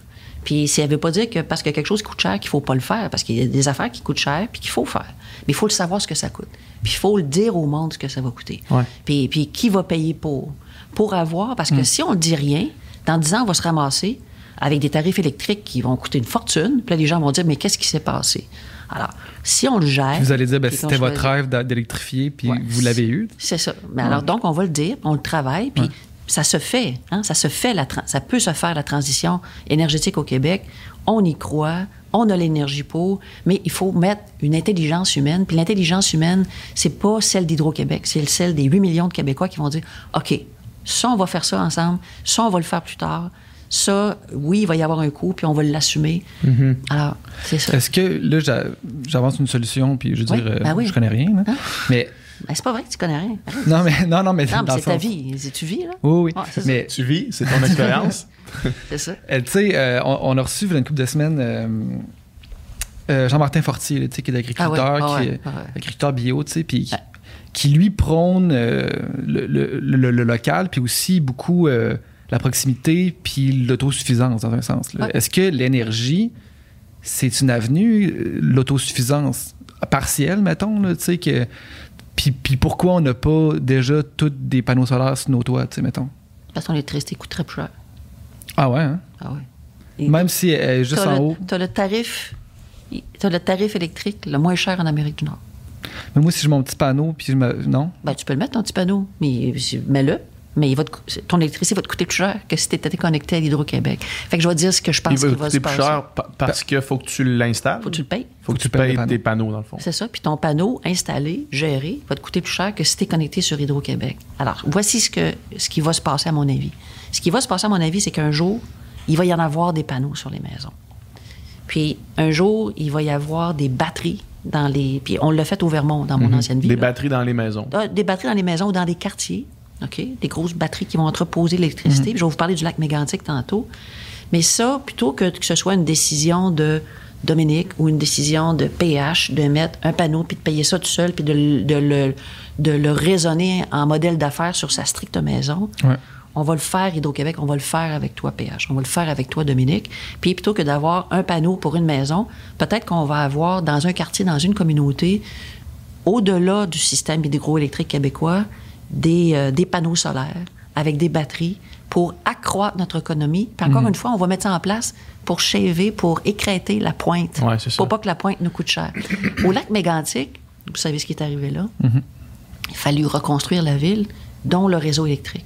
Alors, Hydro-Québec a complètement reconstruit le réseau électrique comme celui que vous connaissez, traditionnel, connecté sur les grandes lignes de transmission. Mais on s'est dit, tant qu'à faire, on va, on va installer au lac Mégantic toutes les innovations technologiques qui nous arrivent. Mhm. On va mettre des panneaux solaires, on va mettre de la domotique, on va mettre des batteries. Euh, on va voir comment tout ça euh, opère quand on, quand on ferme, par exemple, le système d'Hydro-Québec parce qu'on simule euh, un grand verglas. Mhm. Comment ça, ça réagit? Qu'est-ce que c'est capable d'alimenter en ville? On est en train de l'opérer. Alors, demain, demain, en fait, aujourd'hui, l'électricité va du nord au sud. Hein? On produit à Bay James, on produit à Manic ou on produit à Bourne. On produit l'électricité, puis ça s'en va chez le client. Demain matin, chacun de nous allons être des mini-barrages, des mini-éoliennes, des mm-hmm. mini, parce que d'abord, on va consommer moins, donc mm-hmm. on va libérer l'énergie à hydro. Puis après ça, on va avoir des outils qui vont faire en sorte que euh, chez moi, je vais être capable de repousser l'électricité. Ça sera, ça sera, ça va être assez bientôt où ta voiture électrique va être capable de pousser l'électricité à Hydro-Québec ça en a besoin parce qu'elle va avoir été chargée puis tu ne seras pas parti. Puis je vais en avoir de besoin. Mm-hmm. Mais là, ça, c'est, une, ça, c'est de l'innovation technologique. C'est, c'est, là-dedans qu'on est. Puis moi, je vais te dire, tu parlais de la fierté des jeunes. Euh, on vient de lancer une initiative qui s'appelle Énergie en commun. On a dit qu'on a fait ça chez nous avec nos employés avant de le faire. mais là, on a lancé, on a dit, écoutez, on veut savoir ce que vous pensez. Voici trois thèmes l'autonomie alimentaire, euh, l'économie verte, l'efficacité énergétique. Qu'est-ce que vous pensez de ça? Répondez à un sondage. Mhm. Puis à la fin, on a dit, si jamais vous avez des idées, là, partagez vos idées. C'est quoi votre rêve? Qu'est-ce que tu aimerais? De quoi aurais-tu besoin? On s'est dit, on va en avoir 2 3 000. Je vous parle la matin, on n'a pas encore fini, il y en a 16 000 de rentrée. Ah il y a ouais. 16 000 idées de partout au Québec. Puis ce que j'aimerais, c'est qu'il y ait plus de, de jeunes de 16 à 25 ans qui rentrent des idées. On en a, c'est à peu près 18 des idées, c'est des jeunes. Fait qu'il y a des idées très simples comme, écoute, moi, j'aimerais ça, euh, savoir si quelqu'un travaille sur telle affaire, parce que moi, je travaille sur telle affaire, puis si vous pouviez me mettre en contact, des affaires très simples. Il y en a d'autres qui disent, ben, nous autres, notre MRC, on aimerait savoir davantage d'autonomie alimentaire. Comment vous pouvez nous, nous faire euh, une, une, euh, une innovation ouverte sur euh, l'autonomie alimentaire des serristes dans notre coin du monde, il fait un peu froid. Bon, on ne sera pas capable de tout faire. Mais ce qu'on va être capable de faire, on va l'appuyer. Puis ça, je pense vraiment que le jour où les gens vont comprendre qu'Hydro-Québec, c'est à eux, puis qu'on peut aider le rêve commun, et que les gens vont comprendre qu'individuellement, en changeant leur comportement, ils vont dire Hey, à matin, j'ai aidé Hydro-Québec avec 0,2 kWh. J'ai j'ai aidé Hydro-Québec parce que c'est ça. Puis aujourd'hui, on appelle ça des programmes d'efficacité énergétique. Ça fait un petit peu commercial, ça fait un petit peu théorique, ça fait universitaire. Moi, je veux interpeller le cœur des Québécois. Puis dire OK, euh, euh, puis on l'a déjà fait dans le passé. Écoutez, ce matin, il fait vraiment froid. Fait qu'on peut tout vous servir, mais si vous vous mettez une petite laine, vous baissez ça d'un degré, vous venez de sauver au Québec 250 millions. Qui qui embarque? Moi, je suis sûr que tu embarques. Puis Je suis sûr, Don, que tu embarques. Puis toi aussi, je suis sûr que tu embarques. Right? Parce que tu vas dire, écoute, euh, on serait bien fou. Alors, c'est c'est comme ça qu'on va se réapproprier le Hydro-Québec, puis que les gens vont comprendre qu'individuellement, ils ont un pouvoir immense sur la création de richesses pour eux, parce qu'ils vont avoir moins consommé, mais aussi collective. Puis ça, il y a au Québec qu'on peut faire ça parce que l'utilité publique nous appartient. On n'est pas en train d'enrichir un groupe à New York. Puis des... Non, c'est à nous autres. On n'est pas la propriété de, de- d'étrangers ici, là. C'est chez nous. Fait que c'est quelque chose. C'est quelque chose, c'est à nous autres. C'est, c'est immense. Il y a des, il y a- c'est 70 milliards d'actifs. Dire, C'est, c'est hallucinant. Je l'ai fait la consultation ce matin. C'est vrai? Je l'ai, ouais. Veux savoir mes résultats? Oui. Puis ça, j'imagine que ça va, ça va aider à orienter Oui, le plan. vos décisions, votre plan dans les Oui. prochaines années. Oui. là, tu sais. Ça, c'est une première, hein? C'est, euh, c'est- puis c'est là que c'est ça qu'on voulait. On voulait donner du pouvoir aux gens sur l'orientation stratégique d'Hydro-Québec. Ouais, dans le fond, les, les trois grands thèmes, c'est l'économie verte, la, mob- la mobilité durable, puis euh, des façons de réinventer comment on consomme l'énergie. Ouais. C'est ça les trois grands thèmes. Ouais. Puis vous, vous agissez sur ces trois plans-là, j'imagine? Oui, en fait, on, c'est trois plans qui sont importants dans le plan de, de, euh, le plan vert du gouvernement, là, le PEV, le, plan, le plan pour une économie verte. Puis nous, on a un rôle à jouer important dans ces trois axes-là parce que c'est, c'est- c'est- ça influence la consommation d'électricité. Alors, on veut comprendre ce que les, pour- qu'est-ce qui est important pour les gens. Parce qu'on peut bien décider ça au 20e étage de la Tour d'Hydro-Québec, euh, ça a vu René Lévesque à Montréal. là. Le- les Québécois pensent quoi? Ils veulent quoi? Ouais. Puis après ça, on n'est pas fou à temps plein non plus. Là. On, a, on a certaines intuitions, mais qu'est-ce qui est vraiment important pour les gens? Puis quel geste peut-on poser qui va être signifiant pour les gens? Mais tu sais, moi, j'ai répondu à ça, mais j'ai pas les chiffres sous mes yeux, dans le sens que je vais par, par intuition. Oui, oui, c'est correct. fait- fait- dans le fond, vous, c'est c'est de sonder l'opinion publique, finalement, pour C'est sonder le cœur. C'est sonder le, le- ce que j'appelle le réflexe inné. Mhm. Puis là, ce qu'on va faire après ça, c'est qu'on va. Là, as-tu mis des idées à la fin? J'ai pas mis d'idées, par exemple. Est-ce que tu vas en mettre? Je, pourrais en mettre. Ouais. Toi, mais j'ai la PDG des trois Québec devant moi. Fait que... Non, non, ben non, mais c'est pas ça. Non, mais, non, mais, non, non, non, non, non, non, non, non, mais c'est ça. Mais il faut mettre les idées. Il wow. faut les mettre. Puis comme je dis, ouais. fait que là, on va se faire des. On est en train de trier ces idées-là avec l'intelligence artificielle. Puis on, regarde les thèmes, mhm. on regarde des régions. Puis après ça, on va dire, écoutez, voici ce qu'on a reçu voici ce que ça implique, aimez-vous ça? Puis si vous aimez ça, ben voici ce qu'on vous suggère qu'on fasse. Puis en 2022, on va lancer les projets. Puis il va y avoir des, des petits projets, des plus gros projets, un peu partout au Québec, qui vont avoir été pensés, demandés, soumis par le monde, puis appuyés par Hydro-Québec. Mhm. Fait que plutôt que d'être le leader en énergie qui tire tout le monde, puis qu'on est, on est gros, on est big, puis on sait tout, tout on, on- on veut être le catalyseur de possible. C'est quoi ton rêve? Puis si on est capable de t'aider, on va t'aider. Si on n'est pas capable, on le fera pas. Mais si on est capable, il faut juste qu'on le sache. Mhm. Fait que bref, moi, je suis 47% transformer notre économie pour qu'elle soit verte. OK? 26% repenser notre mobilité pour la rendre durable. puis 27% réinventer notre façon de consommer l'énergie. Fait que je suis majoritairement euh, transformer notre économie pour qu'elle soit verte.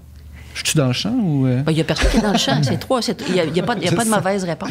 Oui, non, je sais. Il n'y a pas de mauvaise réponse. Dans le. Dans les. les... Excuse-moi. Ah, vas-y, vas-y. Une affaire qu'on va faire, parce qu'on ne gardera pas ça secret, ces résultats-là. Là. Puis, ça- moi, j'ai hâte de voir dans les régions, tu sais, un peu partout au Québec, comment les. comment, parce que globalement, je pense que globalement, c'est une intuition, là, ça va probablement arriver un tiers, un tiers, un tiers, globalement. Ah ouais? Je pense. Ben, Peut-être que je me trompe. Puis c'est pour ça qu'on fait ça, d'ailleurs, là, parce qu'on ne le sait pas. Mais dans les régions, je pense que tu vas avoir des géométries variables. C'est pas tout le monde qui est de la même réalité, ça, c'est C'est sûr. ça. Fait que l'idée, c'est de faire des affaires qui vont coller avec la réalité des gens. Puis il y a des affaires qu'on va faire de manière euh, parapluie, là, de toute façon. là. Puis on, on, on a tout un bout du plan stratégique, c'est nous autres qui va, qui va le décider parce que c'est notre métier, euh, comment on construit, où est-ce qu'on construit, comment on fait ça. Bon. Mais, mais sur le terrain, les gens, euh, les gens ont, en tout cas, ce qu'on voit, là, quand tu as 16 000 idées, c'est parce que des gens ont des idées, puis Ouais, ils ont ben le oui. goût. Ils ont le goût des données. Ouais. Euh, ce qui m'apparaît depuis qu'on parle depuis tantôt, en fait, surtout par rapport à l'efficacité énergétique, une des critiques majeures envers Hydro-Québec, c'était les infrastructures euh, énormes, les, les énormes projets qui venaient euh, ben, s'implanter dans un environnement qui était pas du tout euh, fait pour ça, là, qui venaient saccager des, des, des, des forêts, puis des, euh, déplacer des rivières, des choses comme ça. Mais ce que j'entends depuis tantôt, en fait, c'est que euh, si tout le monde est plus efficace avec son énergie, puis que, par exemple, les instances gouvernementales euh, subventionnent une transition vers des, des immeubles comme ici qui sont plus euh, verts, plus efficaces avec leur énergie, j'imagine que les projets d'infrastructure deviennent moins nécessaires. Ben, ils sont reportés dans le temps, c'est Ils sont certain. reportés dans le temps. C'est ça l'idée. Ouais, Mais t'as tout ça. pigé, PH. C'est Ouais. exactement ça.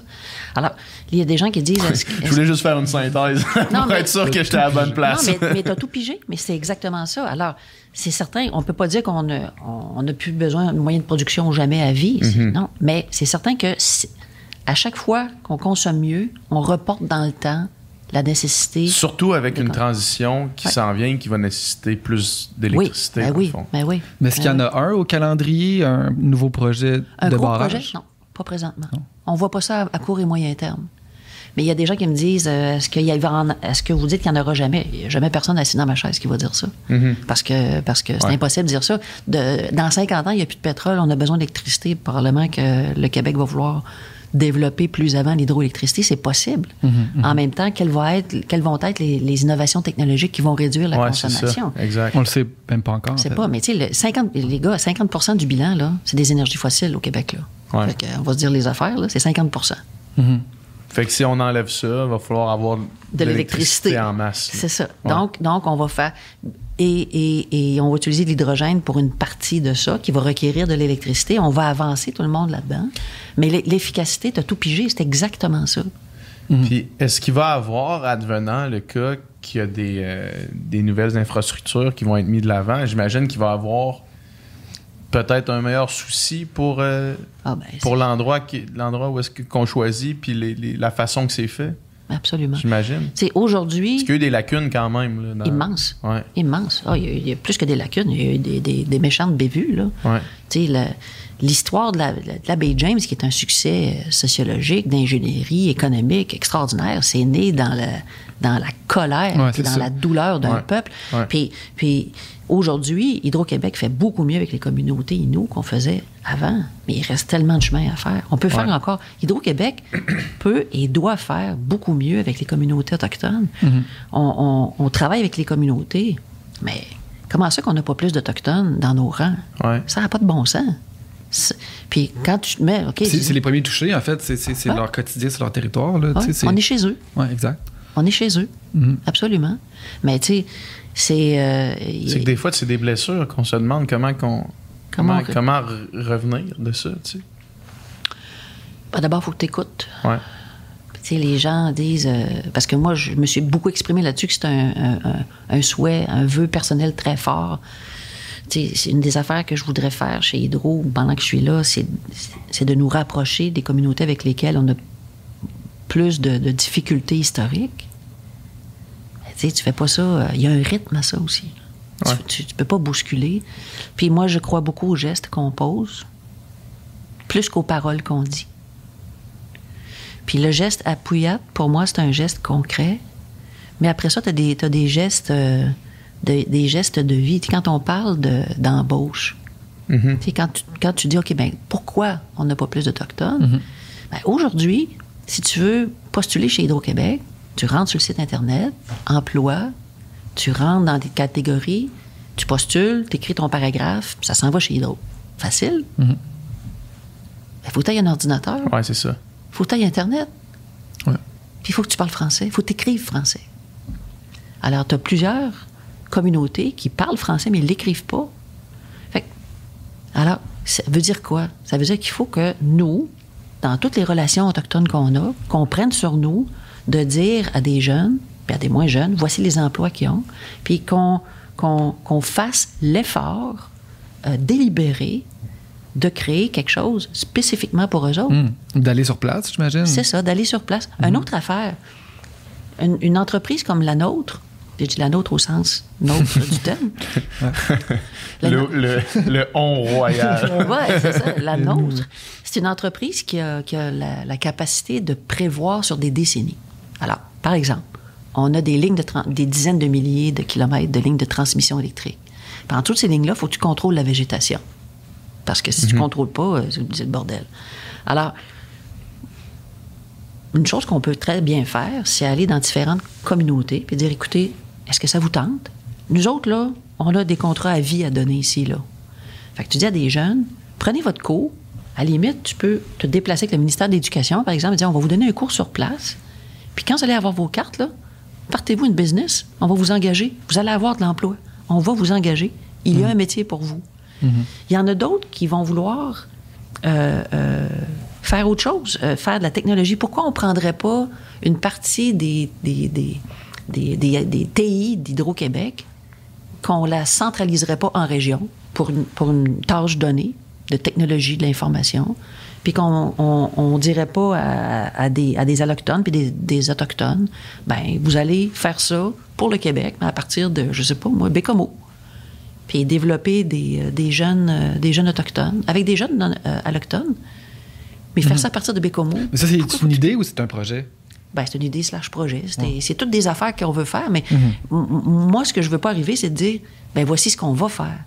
Moi, ce que je veux, c'est que les communautés autochtones nous disent qu'est-ce qu'elles veulent. Mhm. Moi, dans mon intuition, le, futur, c'est les jeunes. C'est l'éducation, puis pas nécessairement l'instruction universitaire, c'est pas ça.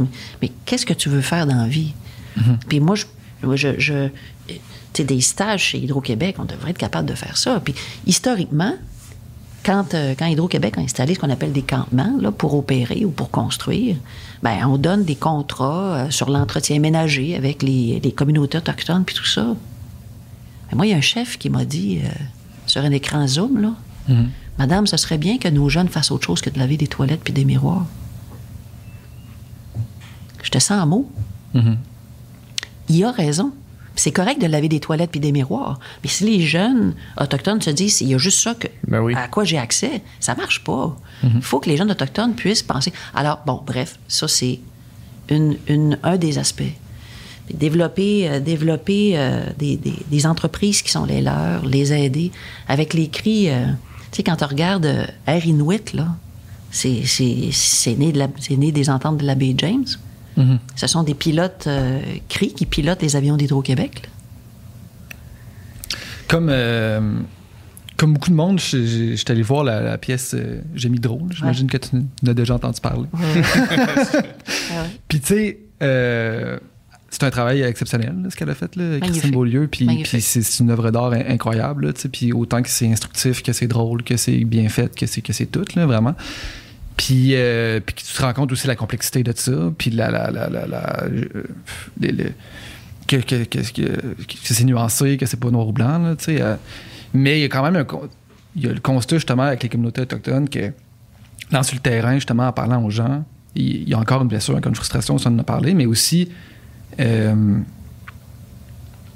elle a fait le calcul à la fin du, du coût de production du kilowattheure puis du, euh, du prix auquel on le vend. Puis elle arrive à la conclusion que c'est pratiquement impossible de ne pas être déficitaire. Est-ce que son calcul les fonctionne ou est-ce que comment on explique ça en fait? Bien, son calcul n'est pas mauvais. Euh, maintenant, il n'est pas complet. OK. Puis ce qu'on, a convenu ensemble de faire, c'est de faire le prochain bout pour, pour fermer la loupe. Puis, euh, Parce que, mais je je je vais- qu'en ce moment, c'est sûr, mais c'est sûr. regarde, fais ça, fais ça simple. Aujourd'hui, là, Ouais. le coût marginal de production d'Hydro-Québec est plus grand que le coût moyen. Ça, ça veut dire en, en termes euh, Je vais de faire- gens qui je ne connaissent je pas vais faire l'économie. ça simple.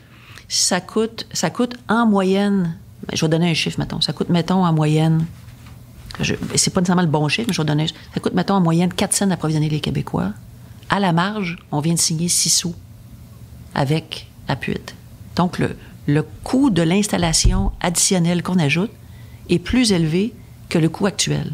Donc, par définition, dès que tu ajoutes des consommations additionnelles, tu vas les approvisionner à un coût supérieur à celui du coût moyen. Fait que si tu pousses ton raisonnement au bout, on arrête. On consomme plus, on fournit plus, on n'augmente pas la consommation. Marche pas. Marche pas. Mhm. Fait que faut. Alors, quand tu regardes le coût marginal de ton, approvisionnement, il faut que ton prix de vente couvre un coût moyen qui s'en va croissant, par définition. Puis ton coût marginal va toujours être croissant. Apuit, qui coûte 6 sous, qui est une énergie intermittente, coûte à peu près le même prix que la romaine qui est en puissance, qui est là tout le temps. Fait il y a des comparaisons qu'il ne faut pas tout à fait faire. Fait toute la, toute la job d'hydro, puis quand j'explique ça, c'est, c'est- c'est- je trouve, moi en tout cas, je trouve ça capotant. Là. C'est ce qu'on appelle le bilan énergie-dollar. Le, euh, énergie puissance dollar. Alors le bilan, c'est, on commence par dire, on est en 2021. Mhm. Puis là, tu- on va prendre l'offre, OK? Tous nos moyens de production. Puis là, on projette là, pour 10 ans, 15 ans, 20 ans, 30 ans, 40 ans, nos moyens existants, là, ce qu'on a en place. Bon, ils sont où? C'est quoi la puissance? C'est quoi l'énergie? Après ça, puis, on a des, on a des, euh, éoliennes. hein, On achète de l'électricité éolienne. Puis là, tu mets tout ça en place sur le territoire québécois. Après ça, tu modélises l'hydraulicité. Parce qu'il y a des années où il pleut, puis il y a des années où il pleut pas. Puis il y a eu, des années où Hydro-Québec a eu chaud, puis ça fait pas si longtemps que ça, parce qu'il y avait moins d'eau dans les réservoirs, puis il y avait de la consommation. Fait tu peux pas dire, puis là, les réservoirs sont, vraiment très riches en eau présentement. On a l'équivalent d'une consommation annuelle du Québec en arrière des barrages. OK. Fait qu'on a de l'eau, on a beaucoup d'eau. Bon, c'est le fun, mais ça ne sera pas toujours comme ça. Fait qu'il y a des cycles. Fait que là, tu modélises ça, tu modélises le vent. Comme dans l'hiver qu'on vient de passer, là, depuis, depuis quelques mois, là, il y a, il y a beaucoup moins venté qu'historiquement. Fait que ton éolienne, sur le, tu dis, ben, j'espère qu'elle va venir, là, parce qu'on est en pointe, là, il y a des éoliennes qui ont beaucoup moins produit. Fait que tu modélises tout ça. Bon. Mais ça sonne comme un travail quasiment Ah impossible ouais, ça, à non, c'est faire. possible, là. c'est fou. Mais si je voyais les modèles, puis suis-moi. Après ça, tu fais la même affaire avec la demande. Dis, On est en 2021. Voici la demande du Québec depuis euh, 10-15 ans. Les résidences, les commerces. Les industries, c'est des gros morceaux. C'est ce qui est plus difficile à modéliser parce que tu le sais pas. Une aluminerie, une grève, des parts du papier, le cycle. Bon. Là, tu dis les- le faisceau des possibles de la demande. Puis là, par-dessus il faut mettre le plan de transition énergétique à quel rythme ça va se faire, les autos, euh, sur quelle période, euh, à quel moment? Puis là, tu fais des scénarios. Fait que là, tu as ton faisceau de possibilités d'offres, tu as ton faisceau de possibilités de demande, puis là, ça, ça se croise. Puis là, tu dis, quand je regarde ça, à peu près en 2026, 2027, 2028, ça va me prendre des moyens additionnels en énergie, pas nécessairement en puissance, en puissance un petit peu plus tard. J'aurai besoin. Donc, on va faire un appel d'offres en éolienne. OK. Puis là, quand tu regardes dans le temps, là, tu dis, OK, comment je vais approvisionner ça? Quels moyens je vais déclencher? Puis à combien ça va me coûter? Et là, tu mets des éoliennes, tu mets du solaire. Avant, tu as mis de l'efficacité énergétique pour faire baisser ta courbe. Puis tu avances dans le temps comme ça. Puis là, tu vois que, que c'est la gestion de l'optimalité. C'est de, de l'option qu'il faut qu'on se construise au Québec. Les générations qui nous ont, présenté, qui nous ont euh, précédés, ils ont bâti bien plus grand que le besoin de l'époque. Ont été chanceux en maudit parce que s'ils avaient bâti une hausse à jardin, alors qu'on avait besoin euh, d'une rivière, tu sais. Fait, toute la question de dire le coût marginal, est-ce qu'on si, est-ce qu'on a de besoin, c'est sûr qu'on va avoir besoin de moyens additionnels pour produire de l'électricité Puis ces moyens-là, ça va être d'abord, nous, dans notre consommation, qu'on va baisser, parce qu'on c'est comme si on était un barrage. Puis après ça, ça va être euh, des batteries qu'on va ajouter pour stocker quand on a, quand on n'en a pas besoin. Ça va être des panneaux solaires. Ça sera même pas des panneaux solaires, Dominique, ça va être, tu vas acheter une toiture, puis dans la toiture, il va y avoir le système solaire. Aujourd'hui, on installe des panneaux par-dessus des toits. Ça, tantôt, ça va être archaïque. Mais on est capable d'estimer dans 20 ans quelle va être notre consommation d'énergie. On est capable de faire des scénarios. On est capable de faire. Puis c'est plus ou moins, écoute, c'est le, le- l'écart entre l'univers des possibles est très large. Ouais, ouais, c'est parce que ça. tu le sais pas. C'est pour ça qu'il faut être humble. Il faut être humble. Mais ça fait que dans le fond, c'est. C'est c'est ça, c'est tout le temps des prévisions. Mais c'est parce que c'est tellement des projets d'envergure énormes Qu'il faut les amortir. qu'il faut les, am- faut les amortir sur un long temps, mais il faut aussi les prévoir d'avance en sacrement. Longtemps, ouais. Parce que tu te reverras pas sur un 10 cents en C'est disant. 15-20 ans. C'est 15-20 Ouais. ans. Tu te reverras pas sur un 10 cents en disant ça prend, ça prend, un, ça prend un champ éoli- éolien. Là. Non. Ben, euh, éolien, ça va vite, cher. Ça va vite? Non, le- un- Moi, j'ai un- déjà vu une. En tout cas, mais là, c'est sûr, c'est c'est- c'est juste comme une, une fourmi qui voit un pied, là, mais j'ai déjà vu une, euh, un truck passer avec des, des pales? des pales d'éolien à côté de moi, puis quand tu les vois de loin, ils, ils ont l'air petites, là. C'est Quand ça passe à côté de toi, là, c'est long en C'est long, comme sacre c'est long comme un Boeing. Ouais. C'est long comme un Boeing. Passer à côté de moi, je sais pas à quel point. J'imagine c'est si c'est rapide, c'est rapide. Non, là. c'est Moi, rapide. c'est Un juste champ- un ch- un- un- c'est une des, euh, c'est une des, euh, des caractéristiques intéressantes de l'éolien, c'est que j'appelle ça euh, flexible et agile, Mhm. parce que tu peux, c'est pas un, un endroit du territoire, tu peux les disperser sur les territoires en fonction de où est la charge. Puis c'est pas très long à construire À comparativement à un grand barrage. Un grand Ouais, barrage, c'est 15-20 ans. Euh, des éoliennes, c'est plus court, mais un grand barrage, il y a de la puissance, il y a de la réserve. L'éolienne, il n'y en a pas. Fait la, la magie, de- la magie du monde là, qui font ça chez Hydro, c'est, c'est, de, c'est de prévoir puis de gérer la, la, la globalité. Puis Puis, admettre- puis- puis on n'a pas le droit, quand on y pense, là, on n'a pas le droit de manquer notre coup parce que la première mission d'Hydro-Québec, c'est d'assurer la fiabilité du service. Puis les gens voudraient qu'on soit tout le temps, tout le temps ça coche, puis tout le temps juste pas trop cher, juste à temps.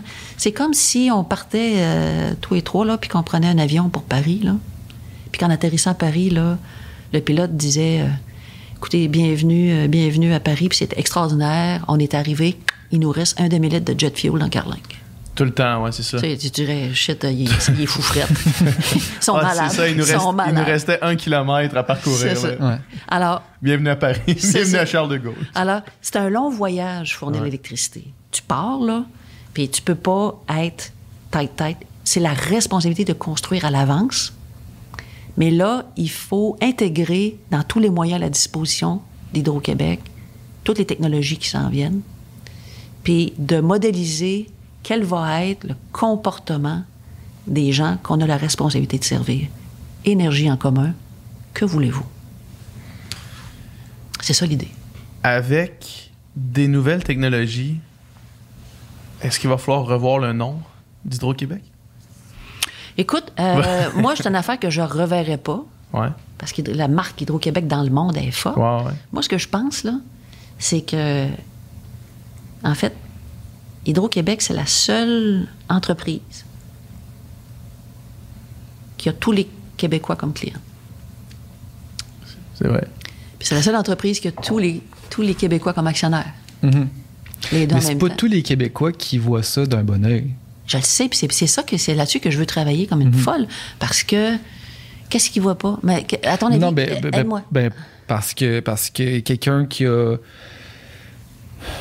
dirait par exemple ben, c'est un monopole, ça veut dire qu'ils peuvent charger les prix qu'ils veulent, ça veut dire que si, ça veut dire que ça, ça veut dire que le gouvernement peut s'en mettre plein les poches, ça veut dire plein d'affaires, tu sais, puis on les entend ces arguments-là. Ah ben, mais, mais on les rép- mais, mais, mais, mais, mais quand on les entend, Mhm.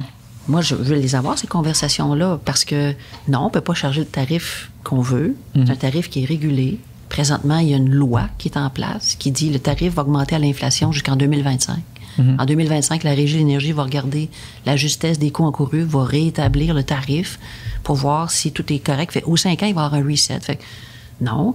Puis un monopole, c'est un monopole. Tous les, tous les actifs de distribution ou d'électricité ou de gaz naturel à travers le monde, ce sont des monopoles. Fait qu'il faut qu'ils soient régulés. Puis pourquoi c'est des monopoles? Parce que tu peux pas mettre deux lignes de transmission d'électrique côte à côte, ça se paye pas. Fait Ouais. tu sais, mais quand tu le prends, là où j'ai euh, j'ai euh, j'ai catché quelque chose, j'ai- compris quelque chose il y a quelque temps. tu peux dire. Ah, je sais pas. mais j'ai compris. Non, mais j'essaie d'avoir un français le plus, euh, le plus nickel, le plus nickel possible. On n'a pas un français nickel, nous. Non, je sais bien.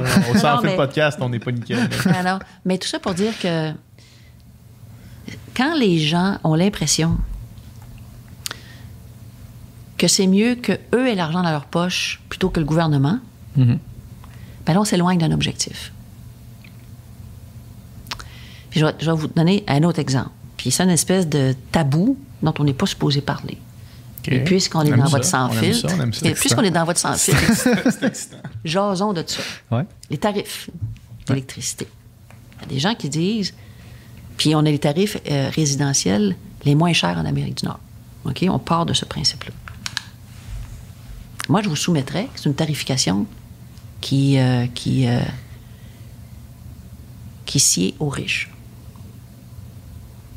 Parce que si je suis riche puis que je consomme beaucoup, beaucoup, beaucoup, Je paye le même prix?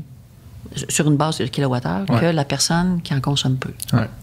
Fait que je peux avoir une maison accrochée sur la montagne à Westmount, un chalet de ski à Tremblant, puis une maison sur le bord du lac Magog. Puis moi, l'électricité, euh, je- je- je- pas de problème. Juste mes lumières allumées euh, quand je pars du chalet. là. Sais ça peut être ça. ça me dérange pas. Ça peut être, je peux, je, je peux avoir. Juste, pour, juste parce que je Juste peux. parce là. que. Non, mais je peux avoir une entrée d'asphalte chauffante. Puis je dis pas que c'est bon ou que c'est pas Ah bon. ouais. Notre tarification, c'est pas tellement l'em- le, le tarif comme tel, c'est la manière dont il est fait. Ouais. La manière dont le tarif est fait, si quelqu'un demande beaucoup de puissance à l'intérieur de son tarif, toute la puissance dont je te parle tantôt n'est pas dans le tarif. Mhm. Fait il y a une idée qui a flotté pendant plusieurs années de dire on devrait augmenter le tarif d'électricité au Québec, envoyer des crédits d'impôt à ceux qui ne sont pas capables de payer l'augmentation, puis de charger le prix de ce que ça vaut, puis que les riches qui consomment beaucoup, ben, généreraient plus de revenus au gouvernement. Ouais. Mais là, les gens disent Wow, wow, minute, minute, je vois-tu l'avoir, le, le, le, break du gouvernement Fait que j'aime autant avoir le tarif pas cher dans ma poche, puis moins de revenus au gouvernement. Fait que politiquement, c'est compliqué. Quand on parle de. Écoute, l'énergie, là, c'est loadé politiquement, c'est loadé socialement, mais quand tu penses à ça, tu veux, comme consommateur, comme actionnaire, avoir un signal de prix qui va te faire faire la bonne affaire. Fait que tout ce que, tout ce que je discute avec vous autres depuis tantôt en disant, je vais Hydro-Québec déployer des mesures, je vais payer 3 cents quelqu'un pour qu'il consomme mieux. Mais si le tarif était juste un petit peu plus élevé, tu consommerais moins, je ne serais pas obligé de te payer pour, pour l'argent Ouais. montrer au gouvernement. Tu comprends? Mhm. Tu prendrais la décision toi-même de, de réduire ta consommation. C'est ça, comme il se fait, mais si tu t'en vas en Europe, vous l'avez vu, là, si tu t'en vas dans un petit hôtel euh, en Europe, il fait noir là-dedans, ça n'a pas de bon sens. Tu dans l'ascenseur, la lumière ouvre, tu sors de l'ascenseur, la lumière ferme. Tu arrives dans le corridor, la lumière ouvre, tu rentres dans ta chambre, la lumière du corridor ferme. Puis Ouais. si tu n'as pas ta carte euh, pour euh, mettre dans ta slot pour Tu ouvrir ouvrir tu peux pas ouvrir l'éclairage, l'éclairage. tu sais. Parce que ça coûte cher. Mais ça vaut cher. Là, on n'est pas en train de partir la mouvance. Hydro-Québec va augmenter ses tarifs. C'est pas ça que je dis. Mais ce que je dis, c'est que tout est dans tout. Hein? On se disait ça tantôt. Fait que tu, tu peux pas avoir une énergie propre, renouvelable, tout le temps disponible, pas chère. Euh, Ça, là, ça n'existe pas. Il y a toujours un coût aux choix qu'on fait, puis ce sont des choix qui sont fondamentaux pour la suite des choses. Puis le boulot d'Hydro-Québec, c'est de faire en sorte que on va être là pour approvisionner le Québec, le faire le moins cher possible, mais j'ajoute à ce mandat-là la nécessité d'expliquer comment ça marche.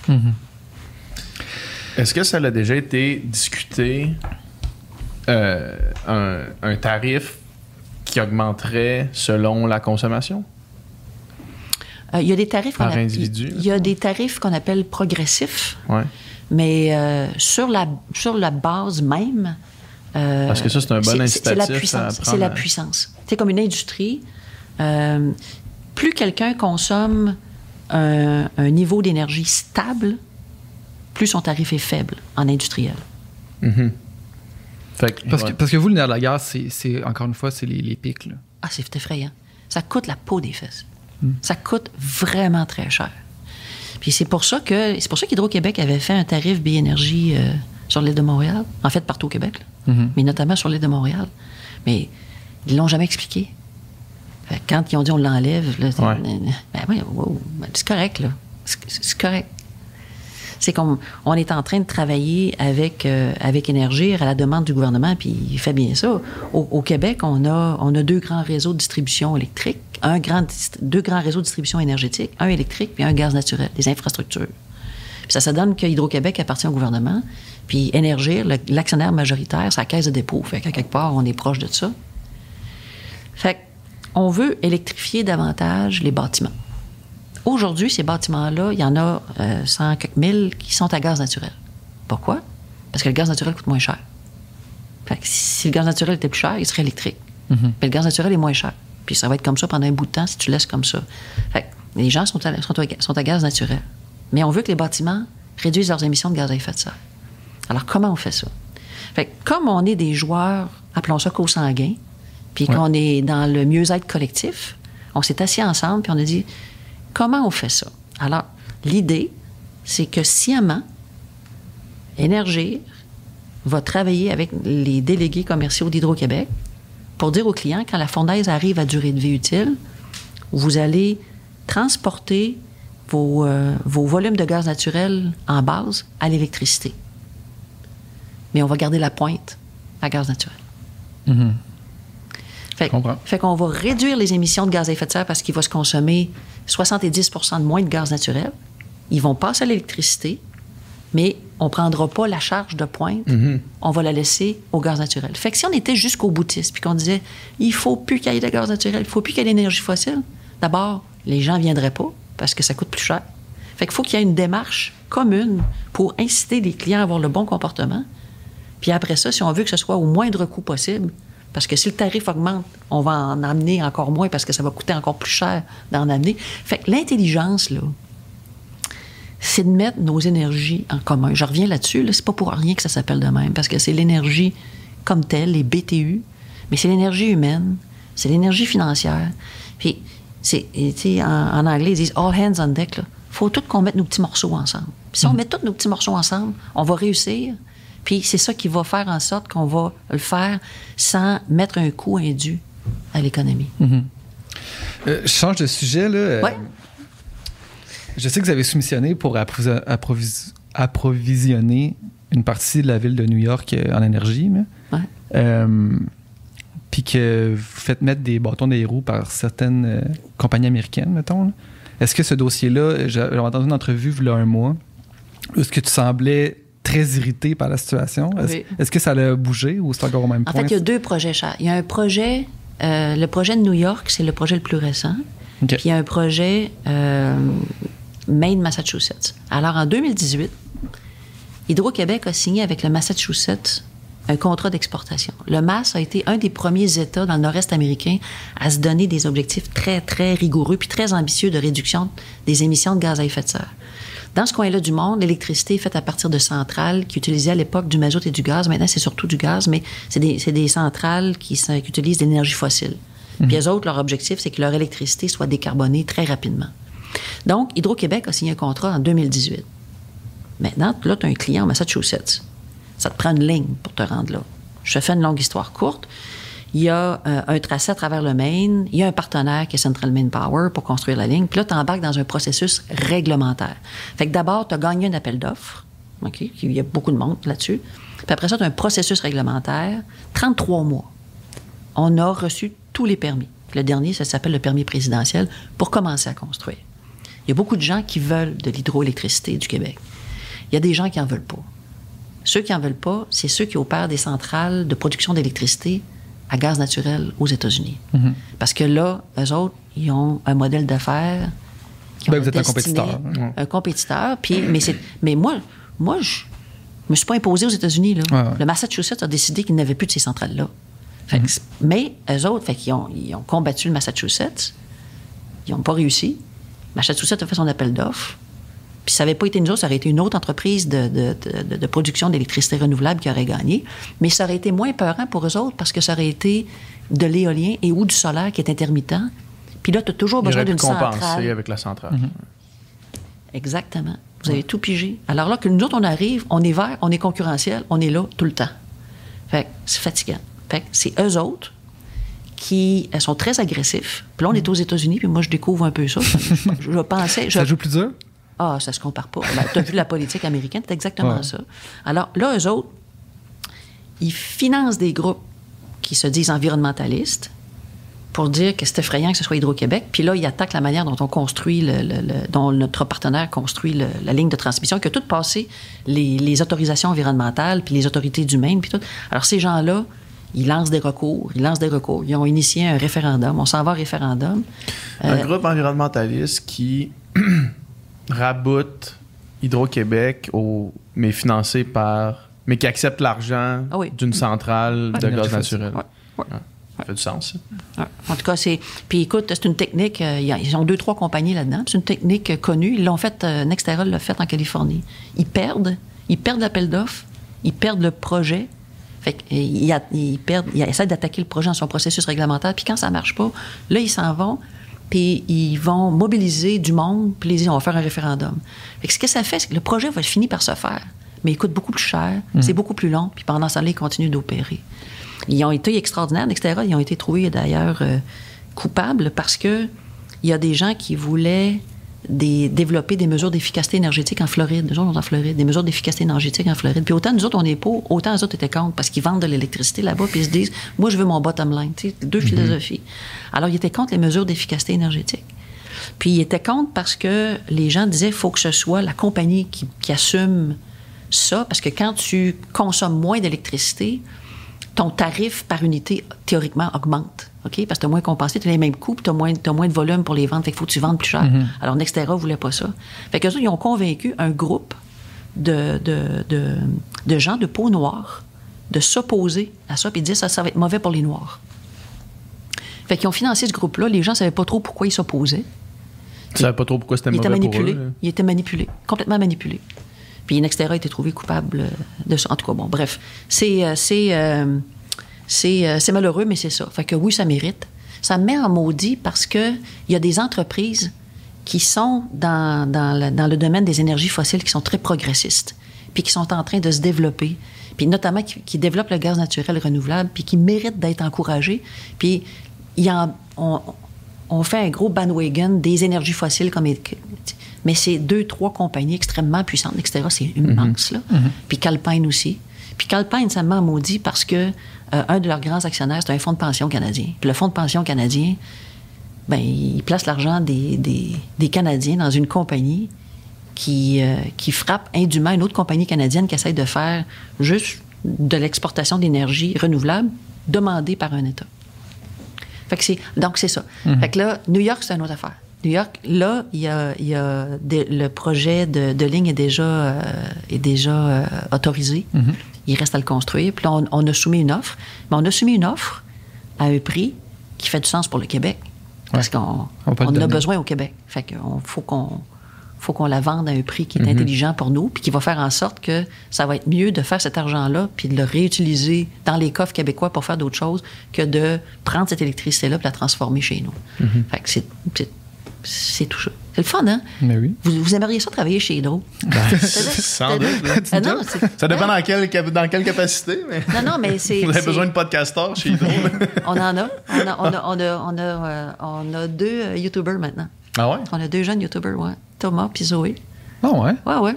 Ouais, on, on s'est dit, il faut qu'on parle au monde. Fait qu'on a engagé deux Ben, en YouTubers. tout cas, tout ce qu'on a dit depuis tantôt, des choses que je savais pas nécessairement. Mhm. Puis que je suis persuadé qu'il y a beaucoup de monde qui sont pas au courant non plus, qui nous écoutent. Fait que c'est un bon. ça semble être une bonne direction. Là. Ben écoute, c'est euh, euh, fascinant. Puis encore une fois, moi j'invite tout le monde là à vous rapprocher d'Hydro-Québec. Puis notre boulot, c'est de se rapprocher de tout le monde, individuellement. Et euh, en s'ancrant dans, dans les différentes communautés. Puis c'est c'est ça le boulot. Moi, c'est le, c'est le rêve que j'ai de mon passage chez Hydro. C'est que c'est que un jour, là, tu as une calotte euh, ailée. C'est qu'un jour, tu as une calotte juste avec Le signe le d'hydro. cul, le cul d'hydro. Ils sont Ouais. belles en plus. Ouais. Ben, Non, c'est vrai. si, Ça- si vous en faites des comme ça, j'en ai acheté un. Ouais, non, mais j'en- on en achète a. la merch Hydro. Ah, non. On achète de la merch. Non, non, mais c'est, c'est, sont belles. C'est une valeur, doute j'aurais, pu en apporter. Non, mais c'est en vrai- mais- et, et quand tu, tu parlais de la marque Hydro-Québec tantôt, Ouais. tu sais, à un moment donné, Nike, elle a plus eu besoin d'écrire Nike sur sa balle. hein. il y a Ouais. juste le petit crochet. Ouais. Hydro-Québec, à mon avis, est à la même place. Tu juste à mettre le crochet, tu le sais que c'est. Ah, tout le Ben monde ouais, connaît c'est que- sûr oui. La marque, la marque est, la marque est bonne. La marque est belle. Fait que c'est. Ben, merci, Ouais. merci. Puis, tu sais, Hey, merci à vous autres, c'était le fun. C'était vraiment le fun. Ben oui, vraiment.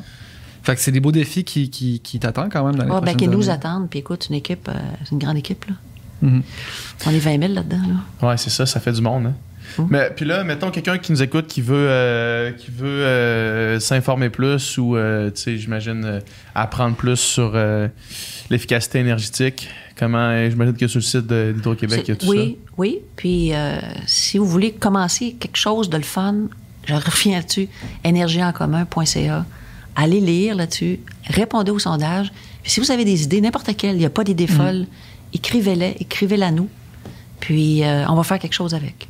Puis, euh, rapide question, là, juste pour terminer, parce que tu sais, on a parlé tout, tout le long du podcast de, de- de réduire sa consommation d'énergie, mais c'est quoi, mettons, concrètement, les actions les plus faciles puis les, qui ont le plus grand impact sur la réduction, mettons, qu'un citoyen moyen là, peut faire là, facilement? Toute la consommation. C'est pas juste la consommation de ton électricité en ouvrant. là. Toute la consommation que tu fais. Tout Juste moins consommer, point. Juste moins consommer? Ben, ou consommer conscient de ce que tu fais. Mhm. Puis, euh, ils s'enlivrent, ils s'enlivrent des petits paquets, là. Ben oui, ça n'a pas de sens. Puis ces petits paquets-là, là, ils sont pas tout électriques encore, là. Mm. Fait que s'il y a des entreprises qui ont des véhicules électriques, mais qui te chargent une pièce et demie de plus pour livrer ton petit paquet, si tu es capable de payer la pièce, paye ton petit paquet une pièce et demie de plus. Mhm. Mais si t'es pas capable, c'est correct. Mais c'est tout ça, là. Ou si tu dis, ben garde, je vais, je vais faire venir ça, la semaine prochaine, je vais faire venir l'autre affaire. Fais donc venir toute l'affaire en même temps, parce que le camion va venir deux fois. Ouais. C'est tout. Il y a, il y a- il y a- J'étais justement avec euh, Thomas dans un, dans un podcast euh, euh, en début de semaine. Puis il disait J'ai de l'espoir comme jeune que les grandes entreprises vont faire leur part. J'ai dit Thomas, faut que chacun de nous fassions notre part. faut que chacun de nous comprenions. Tu sais, notre téléphone, là, tu sais, le téléphone intelligent, là, c'est chargé d'énergie, ça, là. Sans bon sens. là. Puis c'est pas l'électricité, quand, oui, l'électricité quand tu te connectes, là, mais c'est chargé d'énergie, là. Tous les matériaux qui vont là-dedans, toute la technologie qui est là-dedans. C'est, c'est correct, c'est le fun. C'est une bonne idée de le changer à tous les 12 mois, moins. Ouais, c'est ça. Hmm.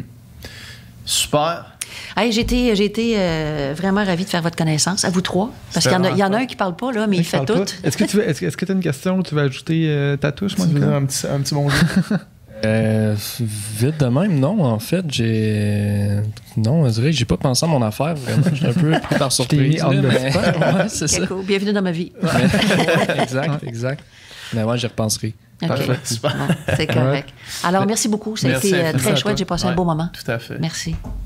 Merci d'avoir écouté ce podcast jusqu'à la fin. J'espère que vous avez apprécié la conversation. Ça prouve que vous êtes de réels fans de conversation et du Sans Fil Podcast et on vous remercie vraiment euh, beaucoup. Si vous voulez avoir plus de contenu, plus de conversation, c'est sur Patreon que ça se passe. Yes, sur Patreon, non seulement on met tous les podcasts en ligne au moment où est-ce qu'on les tourne, donc on a beaucoup de semaines d'avance sur le Patreon, mais on fait aussi des encore moins de filtres qui sont exclusifs aux membres Patreon où est-ce qu'on parle, Dom, Nicole et moi, euh, de la conversation qu'on vient d'avoir, où est-ce qu'on va un petit peu plus en profondeur dans certains sujets qu'on voulait aborder ou qu'on a abordé pendant le podcast.